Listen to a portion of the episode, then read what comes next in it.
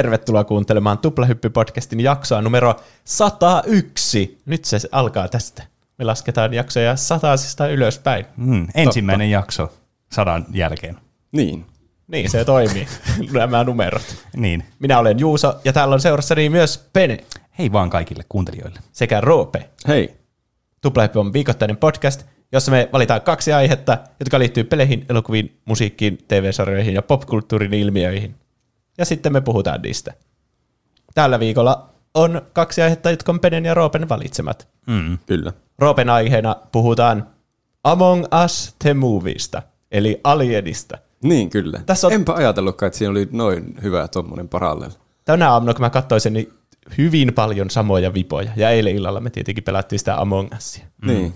Molemmissa on matkustajat, jotka tekee jotain epämääräisiä skifi-tehtäviä jossakin terminaaleilla. Ja sitten niiden joukossa on ylimääräinen tyyppi, joka menee ilmastointikanavissa myös. Napsii yksitellen sieltä matkustajia pois. Niin. Ja aina kun joku kuolee, niin tulee hätäkokous. Niin. Totta. Eli nuoretkin kuuntelijat, teille on jotain relevanssia. Niin, kyllä. Mutta ennen sitä Penen aihe, joka on varsinainen, varsinainen peliaihe tällä kertaa. Kyllä. Nimittäin katselin taas jälleen kerran noita äh, kuuntelijoiden toimivia aiheita. Ja aika paljon, jos olette huomannut, niin ollut niin kuin monella toivomuksissa niin kuin tämmöisiä ajopelejä, autopelejä. Niin, niin mä sitten selailin niitä läpi ja huomasin erään tämmöisen helmen, jota on pelannut paljon lapsena, eli Need for Speedin. Mm. Mm. Sulla on ollut Gran Turismosta aihe mm, aikaisemmin. Kyllä. Nämä on oikein mukavia pelejä kyllä, että mä pelasin niitä lapsena ihan hirveästi. Nykyään en ole ihan hirveästi niitä ajopelejä pelannut, mutta joitakin semmoisia vanhoja pelejä on kuitenkin niin taas löytänyt uudestaan, tai vanhoja peligenrejä. Mutta mä ajattelin, että kun näitä tota noin, niin on aika monta näitä pelejä, ja mä pelasin näitä nimenomaan niin kuin Pleikka 1 ja Pleikka 2 aikana, niin mä puhun nyt näistä Pleikka 1 ja Pleikka 2 Need for Speedistä, koska mä en näistä muista oikein niin kuin tiedä mitään. Niin. Mm. Niin kai se kannattaa. Niin, ja tono, niin, tämän, a, ensimmäisenä kysymyksenä tein, tiedättekö kuinka monta Need for Speed-peliä on, Oliko, niin kuin pääpelejä? Tämä tuntuu, että jossakin vaiheessa näitä tuli joka vuosi. Rajattomasti. No Mä sanoin sitä 15. Entä Roope? No, se on aika hyvä. Mä sanon 20. Oikea vastaus on, että pääpelejä on tullut 24 kappaletta. Oho. Tää helvet. Eli käytännössä silloin, kun tämä alkoi, no melkein niin kuin joka vuosi tullut tämä peli, koska ensimmäinen peli tuli vuonna 94. No niin. Ja mm. sitten tässä on jotakin semmoisia spin-off-pelejä, niin kuin V-rally, joka oli Need for Speed V-rally aluksi. Mutta okay. ne on semmoisia rallipelejä, jotka on enem, enemmän niin kuin mennyt semmoiseen omaan suuntaan, niin ne on ehkä vähän enemmän semmoisia spin-offeja sitten ollut silloin aikana. Hmm. Mutta tämä Need for Speed on siis niille, jotka eivät tiedä, niin EAN julkaisema tämmöinen ajopelisarja, missä niinku kilpaillaan sitten tämmöisissä katukilpailuissa. Ja täm, niinku, tämä on todella, todella suosittu pelisarja ollut, että tätä on myyty 150 miljoonaa kappaletta näitä pelejä, näitä Need for Speed-pelejä. Että tämä on kyllä tosi iso niinku, tekijä ollut tällä genrellä sitten. Ja tässä niin kuin on tosi paljon ollut fokussa nimenomaan just se, että nämä on tämmöisiä niin kuin, äh, niin niin kuin simulaattoreita kautta pelejä, Mm. joissa sitten monessa pelissä on myös niin kuin tämä poliisin jahtaaminen ollut aika niin kuin semmoinen keskeinen osa sitten näitä pelejä. Eli toisin kuin vaikka Gran Turismo, joka on se autosimulaattoripeli, jossa Niin. niin. pelataan niinku semmoisia, mitä oikeastikin pelattaisiin, jotain kisoja ja Mm. VRCssä ajetaan rallia jossakin metiköissä, niin mm. tässä sitten, tämä on niinku Fast and Furious-peli. Niin, kyllä. Aivan. Mitä siinä tapahtuu, jos poliisi saa kiinni? No, se vähän riippuu pelistä. Hmm. Mutta monesti se tarkoittaa vaan semmoista aikahukkaa, että ne antaa sulle sakot ja sitten se... Sellainen pysäyttää sit. niin, Ei ole mikään GTA, että alkaa hirveä ammuskeluja helikoptereita ja Joo, ei oo. pankkeja. Tajuatte, että joko, kuinka lujaa oikein ajoitte. Mm, ja kuinka vaarallisesti. Nää, näitä pelejä tuli siis alkuvuonna 19- 1994, ja näitä niin kuin ihan viime vuoteen asti on tullut uusi peli. Tänä vuonna ei ole tullut, mutta en tiedä, onko tulossakaan, kuka tietää. Mikä on uusin peli? Öö, nyt heitit kyllä pahaa. Mä katsoin tämän listauksen niin kuin just aamulla läpi, että mitä, mitkä kaikki pelit siellä on ollut. Mä tietäisin vähän näistä uusistakin peleistä, mutta mun täytyy sanoa, että mä en muista. Se on varmaan se viimeinen siellä.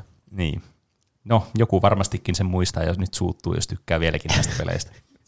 Saa sanoa kommentilla johonkin varmasti. Niin, kyllä. Mutta niin kuin nämä oli alun perin niin kuin EAN omien studioiden tekemiä nämä pelit aina tuohon vuoteen 2010 asti, jolloin sitten tuli muita studioita tekemään näitä pelejä silleen niin kuin tämä pääasiallisena, että ne ei ollut niin kuin EAN omistamia studioita varsinaisesti, niin kuin Slightly Mad Studios, ja sitten toisena tämmöisenä isona nimenä niin Criterion Games, jotka on siis tehnyt tämän ö, Burnout-sarjan pelejä. Jaa. Niitä mä muistan. Joo, siis Sen, nämä, sen takia nämä on tosi samanlaisia. Niin. Helposti sekaisin mm. meneviä mm. pelejä. Kyllä. Ja mä muistan myös pelannut niitä burnoutteja joskus lap- lapsena, vitsit, nekin oli kyllä mahtavia pelejä. Mutta kuitenkin nämä ensimmäiset niin kuin tähän 2010 vuoteen asti ole tulleet pelit oli semmoisia, mitä mäkin olen pelannut. Et sen jälkeen ilmestyi niitä pelejä mä en ole enää pelannut. Ja ne on sopivasti just niitä Pleikka 1 ja Pleikka 2 pelejä. Mm. Aivan. Tämä tuntuu Pleikka 2 pelisarjalta, semmoiselta niinku, mitä kaikilla oli. Meilläkin oli varmasti Need for Speed ja Pleikka 2. Mm. Todennäköisesti. Meillä oli Need for Speedia tietokoneella. Mm. Mutta mä en muista yhtään mikä Need for Speed se olisi ollut, mitä mä oon pelannut. Siinä oli autoja ja, ja semmoinen kaupunki. Siinä mentiin ainakin jostakin semmoisesta tunnelista tai alikulusta jossain vaiheessa. Mm. Siinä ajettiin lujaa. Ehkä se selviää tässä jakson niillä, niillä olisi ollut joku tarve vauhdille niillä kaikilla mm. kuskeilla. niin, niin voisi ehkä väittääkin. Mutta mennään tähän ihan, aloitetaan tästä ihan ekasta. Eli Need for Speed 1, joka tuli vuonna 1994, ja tämä oli EA Kanadan niin tuottama peli. Ja tämä tuli alun perin, tämä peli, semmoiselle kon- konsolille kuin äh, 3DO Interactive Multiplayer. Oletteko te kuullut tämmöisestä? Mm. No, tämä on semmoinen nimi, mikä kuuluu aina välillä. Niin, Niin. kyllä. Kyllä. Josta mulla tulikin mieleen kanssa tässä samalla, että tässä olisi muuten kans kiinnostava aihe tämmöiset tosi kummalliset pelikonsolit. Tutkivaa journalismia. Kyllä. Mm. Mutta siis tämä on 3DOn, tämän yrityksen yllättämä, yllättäen, niin tekemä tämmöinen ö, konsoli, tai siis ehkä enemmänkin semmoinen niin kuin viihdeelektroniikkaa lisenssikonsoli.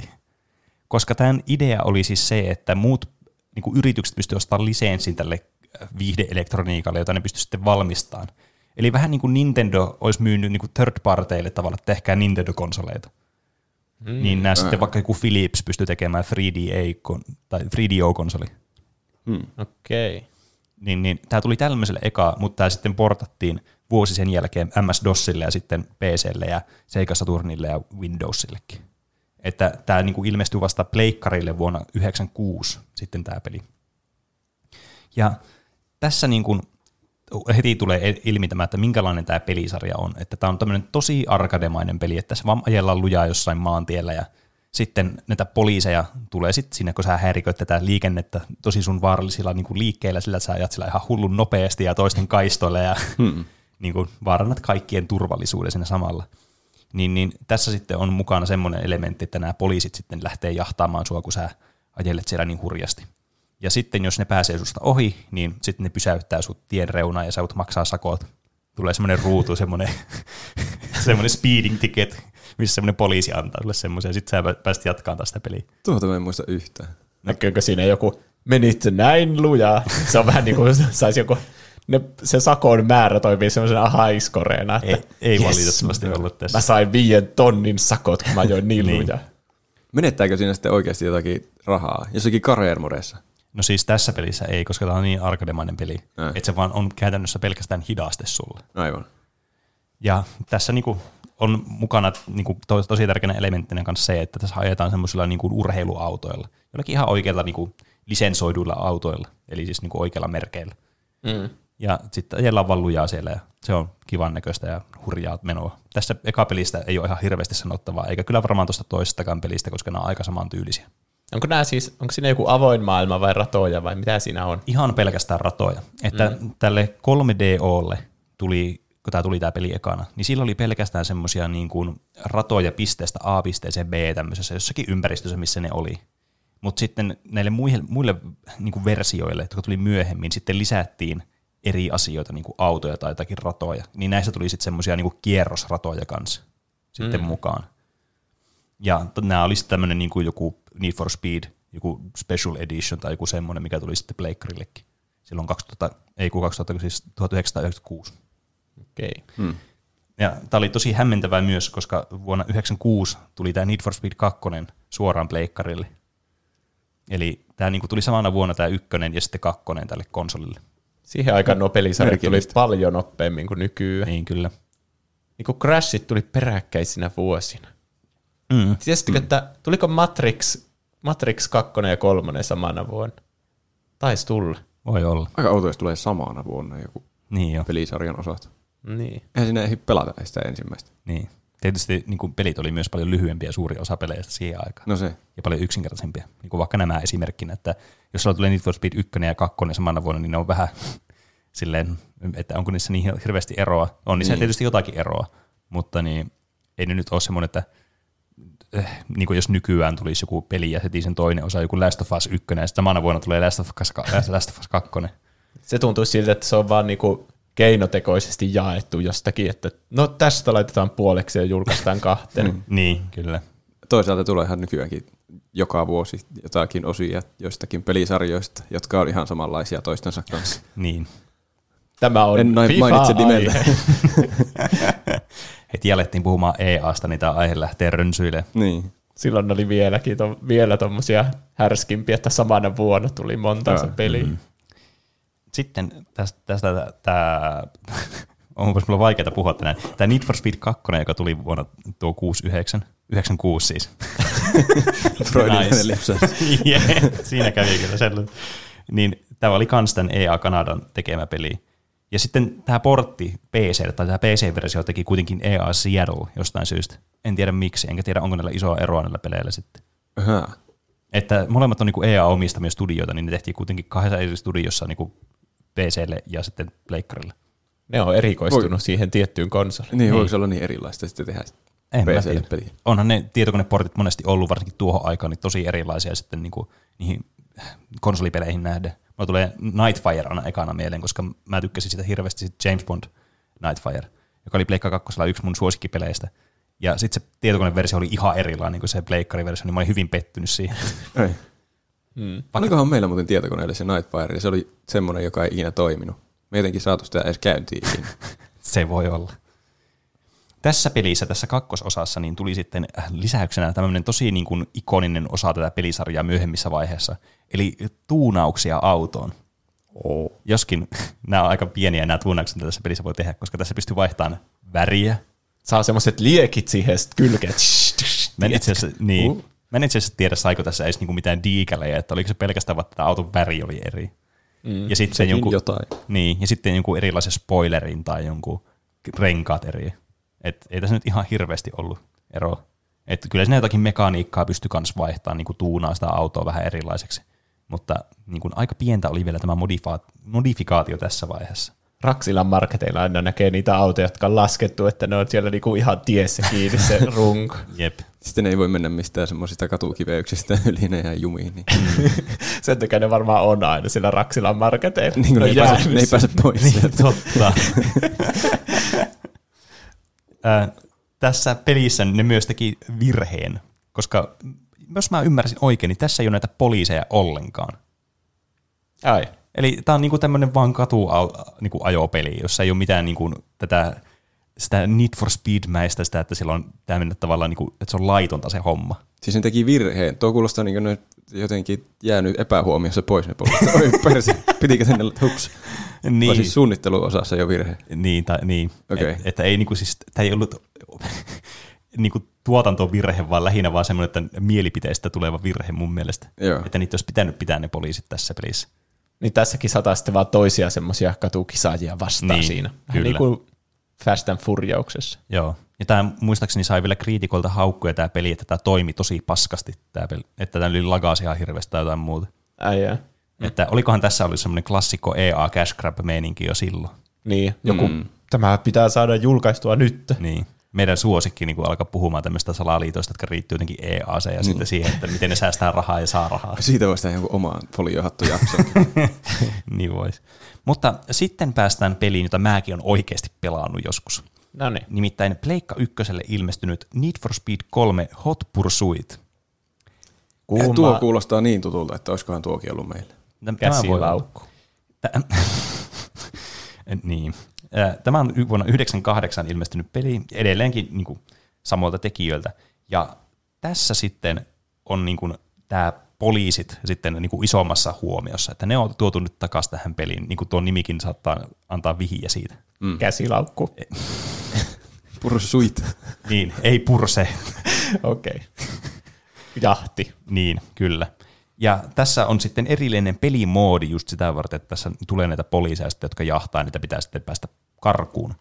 Mutta poiketen siitä ensimmäisestä pelistä, missä niitä poliiseja oli, niin se riitti vaan, että ne saa pysäytettyä sun vauhdin ne poliisit, että sä saat ne sakot. Että ne, kun ne eka pelissä niitä pitää päästä sun ohi, niin jos sä ajat vaan nopeasti, niin ei ne koskaan pääse sun ohi, ne poliisiautot, kun sä menet jollakin Lamborghinilla sillä hirveätä vauhtia. Mm. Niin. Mutta tässä, niin sitten jos ne, vaikka ne yrittää tehdä semmoisia strategioita, että ne vaikka yrittää törmätä suhun ja saa niinku hidastettua sun vauhtia sillä sitten. Mm. Ampuuko ne renkaita puhki tai jotain? Ei, mutta niillä kyllä on muitakin strategioita, niin kuin tehdä tämmöisiä roadblockeja, että ne pistää poliisiautoa niin kuin tähän tie eteen. Ja sitten näitä tämmöisiä niin kuin piikkilankoja tai mitä, tämmöisiä piikkinauhamattoja. Mm, kyllä. Niin mihin sitten jos ajaa, niin sitten renkaat menee tuusan nuskaksi ja sitten sun vauhti stoppaa siihen ja ne saa sitten sut kiinni. Peleiden poliisit on aina hirveän itsetuhoisia. Niin. niin kuin jossakin GTAssa ne vaan ajaa täysillä sun päälle ja mm. vaikka sä hyppäisit sillalta, niin ne kaikki hyppää sillalta sinne no. alas. Niin. Ja sitten tässä myös pystyy kuuntelemaan semmoista poliisiradioa sitten, missä sä voit vähän päätellä, että mitä tapahtuu milloinkin. Ja ne saattoi jäätä jahtaamaan niin kuin niitä tekoälykilpailijakin sitten, jos se osoittautuu vaarallisemmaksi niin tälle niin kuin ympäristölle. Ja jos se ei ole hurjemmin kuin sää, niin saattoi jähtää, lähteä jahtaa sitä sun sijasta. Ja, mm. tässä jotain strategiakin voi miettiä. Niin, kyllä. Ja tässä PC-portissa oli vielä semmonenkin bonus, että sä pystyt niin kuin myös vaihtamaan näitä rooleja, että sä pystyt pelaamaan tämmöisellä poliisilla ja ottaa kiinni näitä sitten näitä niin kuin Ai. muita autoilijoita, tai siis näitä, ei muita autoilijoita, vaan näitä äh, niin kuin, katukisaajia sitten, jotka ajoi laittomasti siellä. Ja. Tuo kuulostaa hauskalta. Mm, kyllä, ja näissä myöhemmissä osissa tuotakin on sitten niin kuin leikitelty uudestaan tuota ajatusta. Semmoisissa mm. peleissä, mitä mäkin olen pelannut. Ja mun täytyy sanoa, että mä, tuo muodi on semmoinen, mistä mäkin lapsena tykkäsin hirveästi, että sai pelata sitten niillä poliiseilla ja ottaa kiinni. Vaikka tätä ei tässä pleikkaversiossa ollutkaan. Mutta niin kuin, myöhemmin sitten niin tuli toinen peli, joka oli muistaakseni Hot Pursuit 2, niin siinä sitten oli tämä pelimuoti myös niin kuin tässä öö, niin kuin itse pleikkari-versiossa sitten. Tuo kuulostaa tehdyltä semmoiseen moniin peliin, että kavereiden kanssa, vaikka toiset on poliiseja ja toiset on niitä mm. kisailijoita. Mm, kyllä. Niin. Tämän jälkeen tuli peli Need for Speed Porsche Unleashed, tai Porsche 2000, mikä tämä oli tällä niin Euroopassa. It's Porsche. Eli frendeistä. Aivan. Eli tämä on joku semmoinen mainos sille Porsche oikealle autofirmalle. Niin, kyllä aika mitään sanomaton peli. Et tämäkin oli sitten semmoinen vähän lattea peli. Tämä oli oikeastaan vain tämmöinen Porsche Raceri, josta tulikin mieleeni, että tämmöisiä pelejä oli muitakin, tämmöisiä autopelejä, jotka oli nimenomaan tämmöisiä Porsche-pelejä. Eli niillä oli joskus tommonen vaihe, joskus tuolla 90-luvulla, 8000, 90-luvulla, 2000-luvun vaihteessa, että ne halusi lisensoida näitä tämmöisiä niin kuin pelejä, jossa oli tätä Porsche-mainoksia niin käytännössä sitten. Jaa.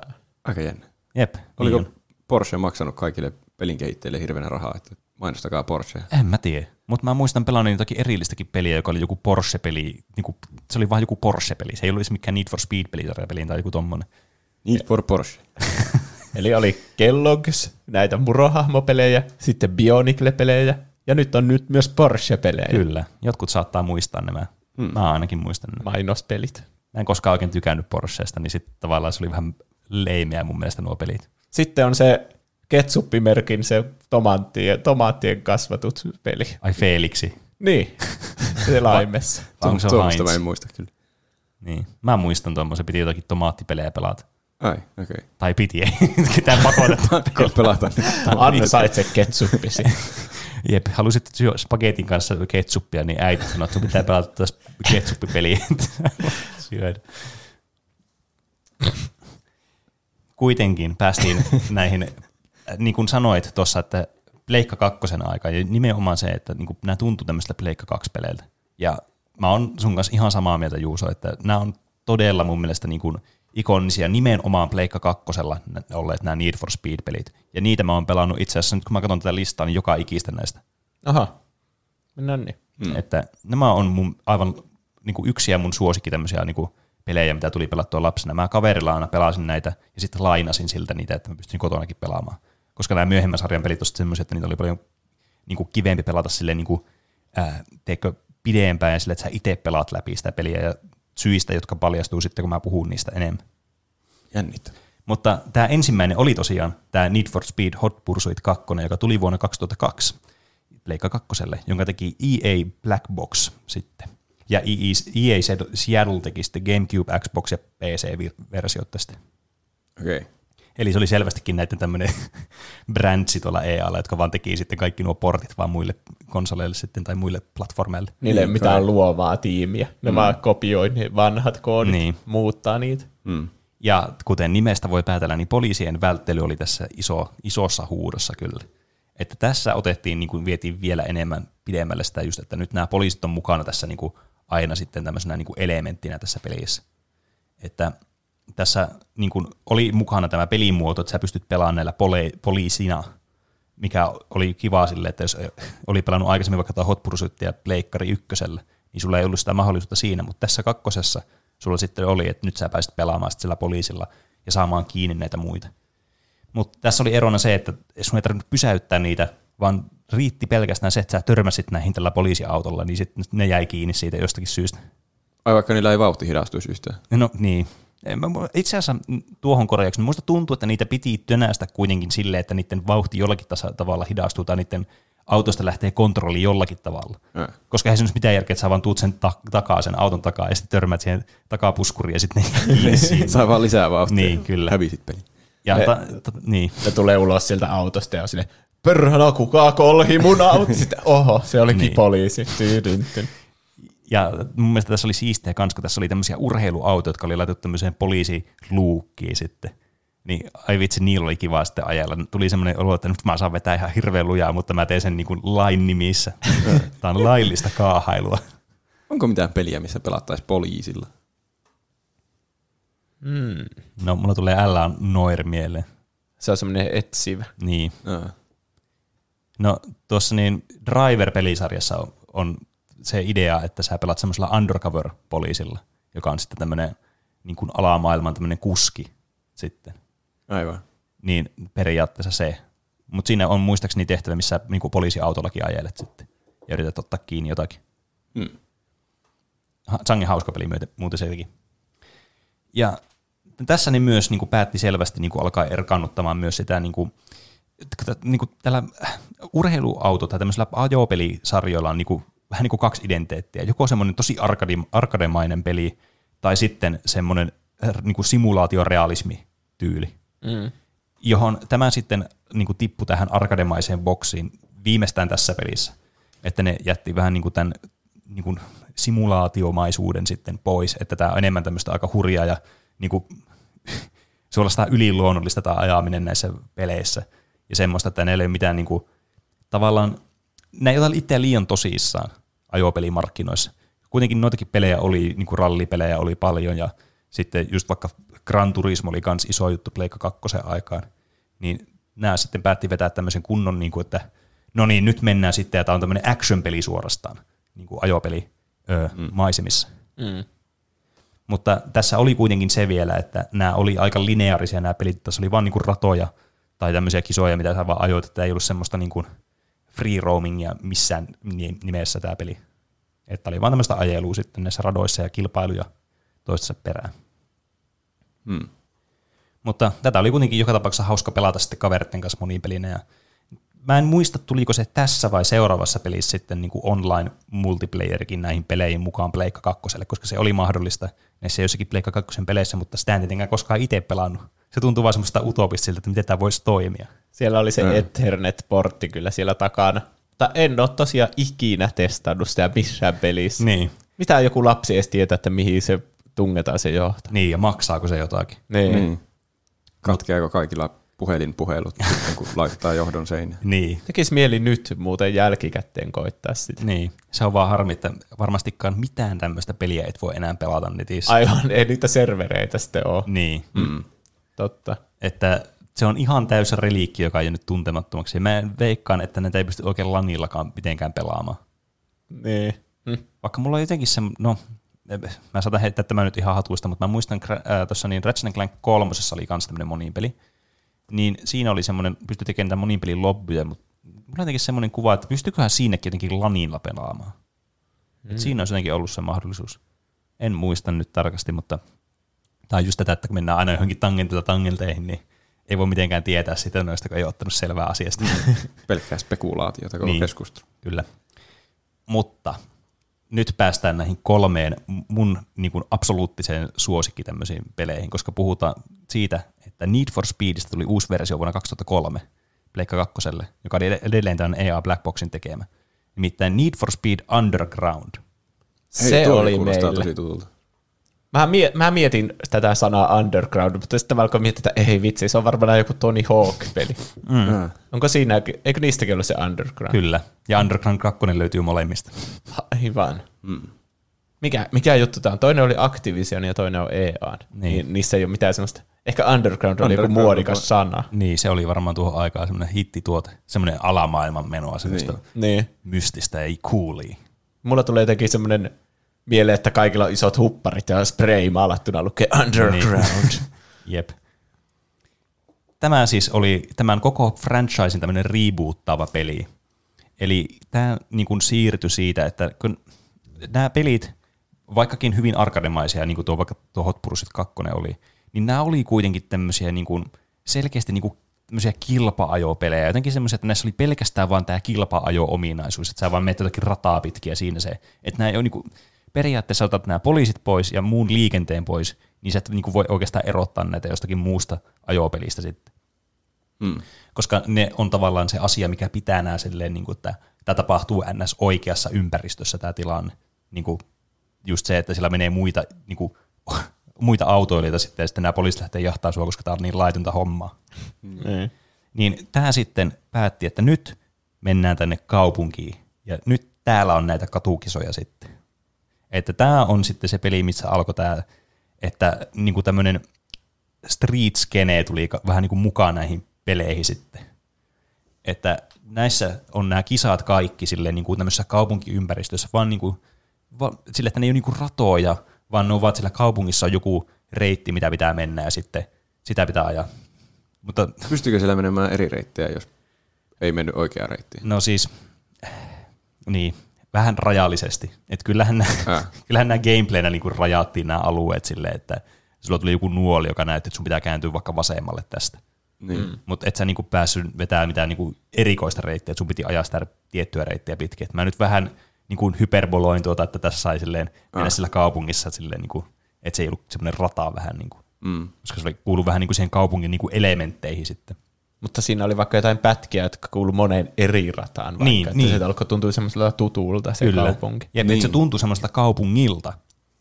Ja tässä tuli tämä, että sulla on tämä oma tämmöinen niin autotalli, mihin sä voit sitten ostaa autoja ja tuunata niitä. Koska tämä tuunaus oli se, että mistä mulla heräsi mielenkiinto näihin peleihin tosi paljon. Koska sä pystyt nyt tekemään näistä autoista tosi paljon siistimän näköisiä. Ja totta kai lapsena siistin näköiset asiat on paljon siistimpiä kuin ei siistin näköiset asiat. Luonnollisesti. Varsinkin, jos olet itse saanut päättää sen siisteyden asteen. Mm. Niin tämä kyllä mahdollisti sitten sen. Ja sitten tässä on myös tämmöinen career mode, tämmöinen, tämmöinen tarinallinen muoto, missä sä sitten niin kuin nouset tässä ää, tämmöisessä underground niin kuin ajokulttuuri mestassa sitten niin kuin sieltä pohjamudista tuonne korkeammaksi tähdeksi sitten siinä ja saat sponsoreita ja muuta, jota mä aloin miettimään, että miten nämä sponsoroi näitä, kun nämä on niin vaarallista, että edes vastuuta touhua. Kauheita niin. laittomuuksia. Miten joku energiajuoma kehtaa mainostaa sitten, tai jossakin katukisa-auton niin. kyljessä. Tämän ketjukolarin tarjosi Monster. Niin, tai joku, niin. joku Nokian renkaat jossakin, niin ajat jotakin katukisaa siellä ja poliisit pidättää, niin tämän ajon tarjosi Nokian renkaat. Mm, niin, eikö tuommoinen tosi paskaa mainosta sille yritykselle? ja muutenkin, että onko tuossa oikeasti joku urakehitysmahdollisuus tuollaisessa rikollisessa toiminnassa? Niin, no miksei olisi? Ehkä pääsee semmoisiin tasokkaampiin kisoihin sitten, niin, kun kyllä. todistanut muille olevansa mestariajelija. Kyllähän siinä on rahaa pelissä totta kai noissa kisoissa. Että kyllähän sä saat fyrkkaa sitten, millä sä voit ostaa uusia autoja, uusia osia ja uusia kosmettisia elementtejä sun autoon. Mm. Koska tätä pystyy parantamaan tätä autoa niin kuin – mekaanisesti, että se on niin kuin parempi se auto, siihen pystyy laittamaan turboa ja nitroa ja kaikkea. Ja sitten pystyt tietysti niinku visuaalisia asioita laittamaan, niinku jonkun spoileria vaihtamaan sitä väriä, ja nyt laittaa niitä dekalejakin, niitä liekkejä, mitä sä haluaisit. Yes. Mä yrittänyt koko jakson keksiä jotakin punia spoilerista, mutta mä en vaan pysty siihen. Ehkä se on ihan hyvää ja virkistävää välillä, että me ei aina punnailla täällä mahdollisuuksien mukaan. Ehkä. Nyt mäkin alan miettimään. Ja sitten näissä niin kuin, kans oli semmoinen niin kuin, tosi tärkeä teema myös näissä peleissä, että niin kuin, tässä tämmöisessä underground-maisessa ajokulttuurissa, tämmöisessä niin kuin katukisakulttuurissa, tämmöiset importtiautot, eli niin kuin Japanista tulleet autot nimellisesti, tosi isossa huudossa, tosi kuuminta hottia, niin näissä niin kuin, lähestulkoon aina oli joku japanilainen auto, millä ajettiin, oli tosi päheen näköisiä, tietenkin kun sä tuunasit niitä. Mm. Niin tämmöinen niin kuin, tämmöinen asia, minkä- mitä mä en niin koskaan ajatellut näistä peleistä, niin varmasti johti sit siihen, että mä myöhemminkin niin aina yhdistän jotenkin japanilaiset autot jotenkin kuuleihin tuommoisiin katuautoihin sitten. Niin. Milloin Tokyo Drift-leffa tuli? Eikö sekin tuli joskus 2000-luvun alkupuolella? Niin. Mä ve- veikkaan, että monista näistä voi vetää niinku suorat linjat, mitä tapahtuu niissä Fast and Furious-leffoissa Niin. suoraan näihin peleihin. Niin jo. Mm. Toinen autopelisarja kans, joka on tämmöinen katuautopelisarja, niin uh, Midnight Club kans. Niin joo. Ja se Se on, on, se on Rockstarin, onko? Mm, ehkä. Mä en muista, kenen se on se peli. Mutta siinä on just niinku, varsinkin just tuo Midnight Club nimikin tulee tuommoista japanilaisesta ajo, ki, niinku laittomasta ajokisaa niinku skeneestä. Mm. No. Niin, niin tavallaan sillä on ollut kyllä selkeästi niinku vaikutus. Se voi olla, että se on just ollut joku Need for, ei Need for Speed, tuo mikä Fast and Furious tai Tokyo Drift, mikä on ollut semmoinen iso huuto. Niin. Koska kyllä mä muistan lapsena nekin elokuvat, ne oli tosi suosittuja. Ja tässä pelissä, kuten tässä sitten jatko-osassakin, mennään tämmöisessä Olympic Cityssä sitten, jossa niin kuin kerätään sitä omaa niin kuin mainetta ja tehdään näitä niin kuin katukisoja käydään tekemässä ja muita tällaisia, niin kuin, että sä saat niin kuin, susta tulee semmoinen kuuli tyyppi ja sä pääset niin kuin isompiin ski- näihin kisoihin ja muihin ja sitten saat isompia palkintoja jne, jne. Mutta tässä pelissä poikkeuksena tuohon seuraavaan peliin, niin oli se, että tämä ei kuitenkaan ollut free roam peli vielä tässä vaiheessa. Että vaikka tässä oli potentiaalia siihen, niin ne vielä tässä vaiheessa oli sellaisia, että sä vaan valitsit sen kisan, että mihin sä menet osallistumaan, ja that's that. Ja sit sä osallistut siihen, ja sit sä joko voitit tai et voittanut, ja sait rahaa ja mainetta sen mukaan sitten. Mutta mm. menit osallistumaan tarkoittaa, että menit jostakin valikosta, että Niin. niin. tuo kisa. Niin, kyllä. Silleen niin kuin, kun on Gran Turismo tyyliin, vaan että sulla on se kaupungin kuva siinä jossain menussa, ja sit sä vaan valitset jonkun jutun. Niin. Niin. Mutta niin, tässä oli kuitenkin näitä huomattavasti enemmän sitten näitä pelimuotoja, koska näissä aikaisemmissa oli vaan tosiaan se, että sä niinku, joko menit tämmöistä rataa pisteestä A pisteeseen B ja sitten tämmöisiä niinku, ää, läppimäisiä ratoja, ja sitten nuo poliisit oli ehkä mukana niissä tai ei. Niin tässä oli, no tuo sirkuit, eli mentiin, mentiin semmoista ratamaista juttua, sitten oli semmoinen sprintti, eli mentiin pisteestä A pisteeseen B. No niin, vaihtelua Mutta löytyy. näitä tulee vielä lisää. Nimittäin tässä oli tämmöinen knockout-moodi, joka itse asiassa nyt niin kuin teille kuulostaa uudelta, mutta tämä oli myös vanha ominaisuus näistä vanhoista peleistä. Eli niin kuin, ää, toisin kuin vaikka Burnoutista, missä varmaan tulee tuo knockout-moodi mieleen, että sä voit niin kuin teilata sun vastustajat seinään, niiden auto menee paskaksi ja se on siinä niille. Niin. Niin tässä tavallaan se, joka kierroksen jälkeen on viimeinen, niin tippuu sitä kisasta pois ja ajetaan, kunnes on niin kuin Battle Royale-tyylillä vain yksi auto jäljellä. Räjähtääkö ne, jos ne ei ehdi maalle? Ei, ei ole. Ei tule sekoittaa siihen elokuvaan, siihen action-elokuvaan Speed, missä se auto räjähtää, jos sillä pysähtyy. niin, se bussi. Niin, jep, Pitää, pitää joku nopeus. kyllä. Ja sitten tässä oli äh, driftauskisa kanssa mukaan. Että pystyy sitten tekemään tämmöisiä, niin kuin lähdetään niin kuin, teekö, tekemään niitä driftejä ja saamaan pisteitä, niin kuin Tokyo Drift-tyyliin. Isoja vaikutteita vedetty. Mutta tässä ei ollut mitään merkitystä sillä, kuin hitaasti sä vedät tämän, tai kuin nopeasti sä vedät tämän radan läpi, vaan just sillä, että kuinka paljon pisteet saat tuosta itse driftaamisesta sitten. Pitää vaan driftata mahdollisimman paljon. Niin, kyllä. Voi- Menneekö kaikki suoratkin sitten semmoiseksi? Crash Team Racing. Niin. Mun mun täytyy sanoa, että mä en ihan tarkalleen muista, mutta kyllä näissä aika paljon piti niinku vaan vetää noita driftejä, mutta nämä muistaakseni nämä radat oli semmoisia, että ne oli semmoisia tosi niinku pienen tavallaan niinku alueen ratoja, jotka sitten mutkitteli kauheasti. Et Eli ty- se on varmaan fiksua. että tyyliin niinku joku jollekin, no en mä tiedä, ke- keksin mä vaikka lentokentälle tehdään, se, siellä on semmoinen rata, missä tulee vaan semmoinen tosi tiu, niinku tiheässä tilassa on vaan niinku tosi paljon käännöksiä. Niin. Et mä en muista, että oliko nämä niinku ihan ratoja ratoja tavallaan niinku kaupungin sisällä vai semmoisia, niinku, että siellä vaan mentiin jossain. En muista yhtään. Ja sitten tässä oli vielä tämä tämmöinen drag race moodi, missä siis niin kuin kiihdytyskilpailutyyli vaan mentiin sitten mahdollisimman nopeasti ja tässä piti sitten aina manuaalisesti vaihtaa vai- vaihteet aina sille oikeaan aikaan. Ja tässä saattoi mennä auto paskaksi tai saattoi, sä törmäsit johonkin toiseen ja sitten sun kisa loppui siihen. Mä en tykännyt yhtään tästä pelimuodosta lapsena, koska mä pelasin aina automaattivaihteella. Niin mm. mä en osannut koskaan vaihtaa noita vaihteita. Äh. Se on kyllä vaikeeta. Niin. Niin sitten mun auto aina redlinasi ja sitten se meni ihan paskaksi moottori ja se loppui siihen ja se kisa sitten mulla aina. Kun mä en tiennyt, pitää vaihtaa vaihetta, kun tarpeeksi paljon tulee kierroslukemia, niin moottori. Äh. Meillä oli jotain VRC-peliä varten semmoinen ratti ja polkimet. Ja siinä, ei, kun siinä ei ollut vaihdekeppiä, siinä oli semmoiset vaihteet niin kuin siellä takaan. Mutta eikö, onko jossakin oikeissakin ralliautoissa ne vaihteet niin kuin siellä jotenkin siinä ratiin takaan? On. Niin. Ehkä. Ja ainakin formuloissa ne on kaikki siinä niin kuin itse sun käden ulottuvilla esimerkiksi. Mm. Meillä Mutta oli jos- N64 ratti ja polkimet joskus. Meillä oli- N64. Joo. Ja meillä oli siinä semmoinen F1-peli. Se oli kyllä hyvä. Joo, me, meilläkin siis pleikkarille oli, olikohan pleikka kakkoselle taisi just olla. Ja sitten ne toimi kuitenkin pleikka ykkösenkin peleissä. Joo. Niin sitten pystyi pelaamaan niitä Gran Turismo-pelejä, niin aina sitten ratilla ja polkimilla. Mä en tietenkään sitä pelannut, mutta iska pelasi aina sillä tavalla. Meidän iskä joku kaveri hajautti ratin ja vihaisi. Road rage tuli täydessä. Taakko tuo ohitti minut. Mutta kuitenkin jätti vielä vähän toivomaan tämä niinku Underground sille, että tämä oli niinku tosi lähellä semmoista mun mielestä timanttista kokonaisuutta. Mutta onneksi hätä ei ollut tämän näköinen, vaan seuraavana vuonna tuli sitten jatko-osa Underground 2, sitten Pleikka 2 eli vuonna 2004, ja tämä oli sitten peli kyllä. Tämä oli kyllä sellainen peli, että huh huh.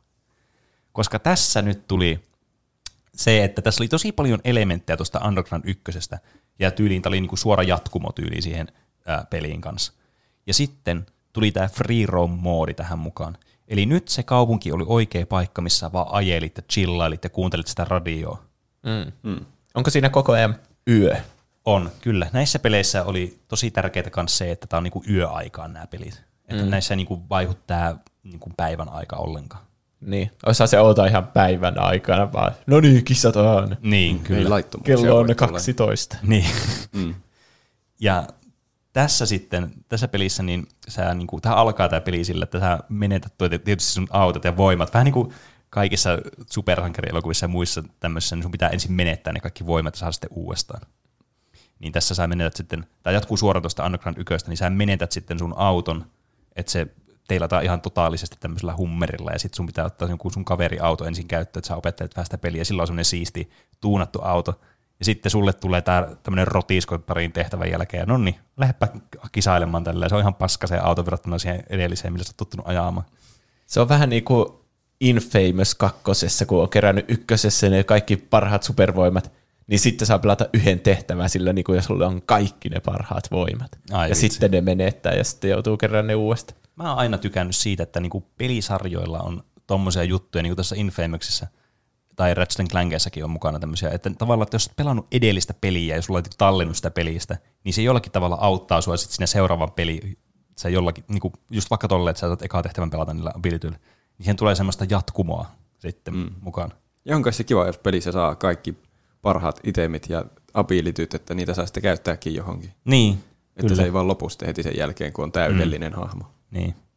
Paitsi sitten tulee aika an, semmoinen epäbalansoitu peli, jos on niinku heti alussa kaikki Niin, mahdollista. se on totta. Niin, kyllä. Josta mulla tulikin muuten mieleen, niin aloin miettiä, että mitenköhän ne tekee sitten sen Final Fantasy 7 remakein kanssa. Niin, koska sehän tulee Pleikka Viitoselle kuin joka tapauksessa se part 2. Vai mitä? Mm. Miten se tallennus siirretään? No vaan kai sen saa Niin, siirrettyä kai, se sun, tallennus. kai sun tallennukset on kuitenkin sun käyttäjällä, niin sitten sä käytät samaa käyttäjää vaan niin siellä. Niin. Niin ne vaan siirtyy sitten sinne. Ja ne on, tallennukset. Ne on Pleikka eksklusiivisia, että kukaan ei ainakaan Xboxilla pelannut sitä. Niin. Niin saa nähdä sitten, tuleeko siihen semmoinen jatkumo vai alkaako se niinku nollasta aina.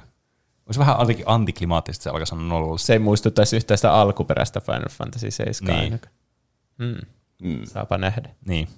Mutta joka tapauksessa sä sitten saat tämmöisen paska-auton tässä, missä sun pitää sitten alkaa kisaamaan ja keräämään rahaa ja ostaa parempia osia autoja, tuunaamaan sitä ja ostaa uusia autoja, jne. Sama kaava periaatteessa kuin tuossa kakko, niin kuin ykkösessä, mutta tässä sä niin kuin meet näihin lokaatioihin fyysisesti, kun sä ajat sinne sillä autolla aina.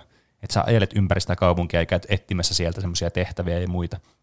Ja ne lisäsi tosiaan paljon myös niitä tehtäviä tai tämmöisiä erilaisia ajomoodeja. Et tässä, oli muista, tässä oli mukana tämmöisiä ajomoodeja kuin Street X, joka oli siis tämmöinen todella todella pieni niin kuin rata, missä mentiin. Se tosi niin kuin, semmoista close encounteria, että piti mennä kahden auton kanssa silleen, että sulla oli sinä ja joku vastustaja, niin meni tosi semmoisia pieniä mutkia ja semmoista niin kuin tiukkaa actionia oli siinä. Sitten oli tämmöinen Underground Racing League, eli missä oli tämmöisiä niin kuin, ne oli enemmän semmoisia ratoja muistaakseni, missä sitten niin kuin kisattiin tämmöisessä liigassa ja sitten kerättiin sillä sitä mainetta ja rahaa sitten. Sitten tuli tämmöisiä special eventtejä, jotka oli semmoiset, että okei, sun karttaan saattoi tulla joku pylpyrä, että blump, hei, täällä on joku tämmöinen valokuva, joka haluaisi ottaa tähän magasiiniin uuden kuvaan hienosta autosta. Niin sinne piti päästä ensimmäisenä. Sillä mistä vaan sä olit, niin ajot vaan sinne. Ja sitten se otti sun kuva, autosta kuvaa, jos sä pääsit ekana sinne aikarajoituksen mukaan. Ja sitten sä pääsit semmoisen magasiinin kanteen. Kuka pääsee ekana sinne? Se ei jaksa ottaa sitä tokaa ja miettiä, että kumpi näistä olisi hienompi. Ei, se on, kun täällä nopeasti pitää olla mukana. Mm. Sitten tämmöisiä outraneja, eli tässä maailmassa niin kuin ajelee näitä muita tämmöisiä kilpa-autoja tai tämmöisiä niin kuin, näitä sporttiautoja, jotka on myös semmoisia kuuluu tähän samaan skeneen kuin sää, niin sä voit haastaa näitä sille spontaanisti vaan sinne on the spot. Tavallaan, että ne ajaa siellä, sä menet sen viereen ajelemaan, ja sitten siinä tuli joku juttu, ja sä pystyt haastamaan sen siihen outruniin, että sä pystyt lähteä niinku pakoon sitä autoa. Tarkoituksena oli siis päästä tarpeeksi pitkä matka niinku erkaantua sitä toista autosta. Olisiko joku 300 metriä, että sun pitää päästä sen 300 metrin päästä siihen autosta, ja sitten sä voitat sen kisan. Mm. Onko kaikki sivulliset siellä vaan aina heti valmiina, että no niin, kisaa päälle. Kyllä, tai no ei kaikki, mutta siis siellä on osa tämmöisiä on ah. kisailijoita. Ei nyt siis semmoinen joku Toyota Yaris ajaa siellä ja sun kanssa vetää linjoja. Jep. Se olisi muutenkin inhottavaa, että on vaikka menossa tämmöisellä urheiluautolla jonnekin mäkkäri autokaistalle, vaan että ah, mä käyn hakkeen nopeasti näkin nyt illan päätteeksi, ja sitten joku tulee hippaan ja lähtee vaan täysillä ajaa karkuun. Sillä ah, taas mennä. Pakko mennä. tai sitten ei edes lähde, mutta se lähtee vaan karkuun ja sitten 300 metrin päästä, ah, taas voitin mm. jälleen. Jep. Ja, ja sitten sulla oli kans tämä kaveri tässä, joka toi sulle aina täällä, jonka, jonka auto sulla oli tässä pelialussa lainassa. Nyt mä oon kirjoittanut yhtään näiden tyyppien nimiä ylös, mutta oikeastaan mua ei kiinnosta niiden nimet. tässä ne, ne, soittaa sulle, tai se soittaa sulle aina, että hei, meppä sinne paikkaan tuolle, ja siellä olisi tämmöinen skaba ja bla bla bla, ja sitten tämmöisiä, niin kuin, että milloin mennään keilaamaan taas mm. ke- tyylillä. Niin, niin sitten se vaan soittaa sulle, meppä tonne. Ja se tavallaan, niin kuin, tässä nyt yritettiin niin kuin, ottaa tämmöisiä niin kuin, tosiaankin haltuun tätä niin kuin free roam mahdollisuutta, että sä ajelet siellä ja sitten sulle tulee spontaanisti joku, että käy tekee joku asia. Mm. Et, yritettiin luoda semmoista, että tämä olisi tämmöinen elävä tämä skene ja tämä kaupunki. Mm. Onnistuiko se siinä? No kyllä mun mielestä. Että kyllä mä tykkäsin tästä pelistä ihan hirveästi lapsena. Että tää on, tässä on tämä tuunausmahdollisuus. Ja sitten se just, että kun sulla on joku hieno tuunattu auto, niin et sä nyt halua vaan istua jossakin menuussa ja teekö vaan mennä niihin kisoihin. Sä haluat myös vaan käydä sille, niin sillä autolla ja olla sille, että kattokaa mun autoa. Niin, kaikki NPCt on ihan Huu. Niin. Niin. Ainakin mä oon silleen, että no niin, ei vitsi, mulla on kuuli kärry nyt. Se on semmoinen fantasia, mikä niillä kaikilla pelaajilla on, että voisi tehdä oikeassakin niin, elämässä. kyllä. Mm. Et se on mun mielestä tämän niinku pelin suola. Ja tämän, tässä niinku se osuutti ensimmäistä kertaa siihen niinku, just niinku näihin molempiin, siihen, että tämä on katuautoilupeli, tämmöinen kun underground skabailu, ja sitten se, että sä voit vaan mennä silleen, että tuunata tää sun autoa ja olla vaan semmoinen kuuli kuski. Ja kuulee sitä Riders on the Stormia, jossa oli mukana tämä Snoop Dogg, aivan mahtava biisi. Varmasti ne, jotka on pelannut tätä biisiä, niin, pelannut tätä peliä, niin tietää sen. Voiko sitä luukuttaa ikkuna auki siellä torilla? Kyllä. Aika hyvä. Tässä pitäisi olla vielä samanlainen tykkäyssysteemi, jos samanlainen kuin jossakin Death Strandingissa, että sulle jotkut NPCt voi antaa sulle niinku peukkuja ja sitten vähän niinku mm. niin kuin somessa kerätään tykkäyksiä. Niin. Mm. Mä en tiedä, mitä nämä myöhemmät osat, jotka on tullut vaikka Pleikka kolmoselle ja neloselle sitten on tehnyt, että niissä saattaa olla jotakin ominaisuuksia, mitkä on niin kuin vastaa vähän tuommoista sun selitystä. Ja näihin tietysti tullut mukaan näitä online-elementtejä paljon enemmän näihin myöhempiin peleihin sitten. Että sen mä tiedän näistä, vaikka mä en ole niitä pelannut. Mutta päästään tämän jakson viimeisen Need for Speed-peliin tästä, joka on varmasti niin kuin monen muun suosikki. Tämä ehkä ei ole mun se top ykkönen, tämä on top kakkonen mulle, kun mä tykkäsin tästä Underground 2 jotenkin estetiikasta enemmän. Mutta Need for Speed Most Wanted 2005 Aa, tuli. Aa, tämäkin on tutun kuulla. Kyllä. Niin jo. Tämä ne kaikki kuulostaa noin tutulta? No kun nämä on tämmöisiä pelejä, mitä lapsena pelasi joko itse tai jollakin kaverilla aina oli ja niin. tuli pelattua. Ja tämä, tässä on kyllä nyt kombinaatio näitä tekijöitä, kun tässä pistettiin tuo EA Kanada, joka teki noita alkuperäisiä Need for Speed-pelejä, ja sitten tämä EA Black Box, joka teki näitä myöhempiä, niin nämä pisti hynttyt yhteen ja teki sitten tämän pelin. Aha. Oi. Ja monet pitää, pitää tätä sitten niin kuin parhaimpana pelinä tässä koko pelisarjassa, tätä Most Wantedia. Need for Speed-pelien Batman v Superman. niin. Se nimikin jo kertoo, että se on kaikista halutuin peli niistä. Mm. Että yksi tärkeä elementti, mikä jäi puuttumaan tuosta, noista Underground-peleistä, oli se, että nämä poliisit oli äh, su- suorastaan olemattomia. Mun muistaakseni niitä ei ollut ollenkaan näissä peleissä. Mutta Most Wanted, kuten nimestä varmaan voi päätellä, niin tässä nyt jonkinlainen status niin kuin sulle kertyy, ja sitten se liittyy jotenkin tämmöinen lain, lainviranomaiset. Ja niinhän siinä tietysti käy. Tässä on paljon enemmän näitä niin kuin poliiseja. Se on huomattavasti niin kuin isompi osa tässä pelissä niin kuin tarinallisesti ja sitten gameplayn kannalta. Että tämä ei ollut semmoinen peli, missä oltiin yöllä jossakin katukisoissa ja muissa, vaan tässä niin kuin mentiin päivällä täällä ja sitten siellä pörräsi näitä poliiseja ihan jatkuvalla syötöllä. Et se oli niin kuin tosi iso ero sitten tuohon aikaisempaan peliin. Et tämäkin oli open world-peli tai tämmöinen niin kuin free roam-peli, jossa sitten ollaan tämmöisessä Rockportin kaupungissa, että tämä vähän eri maisemiin mennään. Ja tässä sitten tämä idea on käytännössä sama, että sulla, niinku, sulla alussa sun niinku oma hieno auto ja sit sä veät siellä menemään ja sitten tapahtuu joku tapahtuma, että sä menetät sun auton ja sun pitää aloittaa alusta. Mutta tässä sulla on tämmöinen kilpailija, olikohan se nimi Razer tai joku semmoinen, joka sabotoi sun auton jossakin kisassa, että sillä lähtee kaikki öljyt valumaan heti lähtöviivalla ja sitten tämä kisa on vielä tämmöinen niinku gamble siitä, että kumpi saa pitää toisen auton, että voittaja saa pitää sen hävinneen auto. Niin totta kai se pöllii sun auto sitten tällä sen ilkeällä tempulla, että se oli tehnyt jonkun sabotaasi sun autoon. Ah. Ja sun pitää aloittaa sitten tyhjästä tämä homma. Ja nyt se voitti itsellensä sen sabotoidun auton. Kyllä, jonka se sitten fiksaa ja sitten ajelee sillä ja sun pitää päihittää sitten lopussa se ja saada se auto takaisin. Sabotoidaanko sen auto lopuksi vai voitetaanko se voidaan pelin? rehellisin keinoin.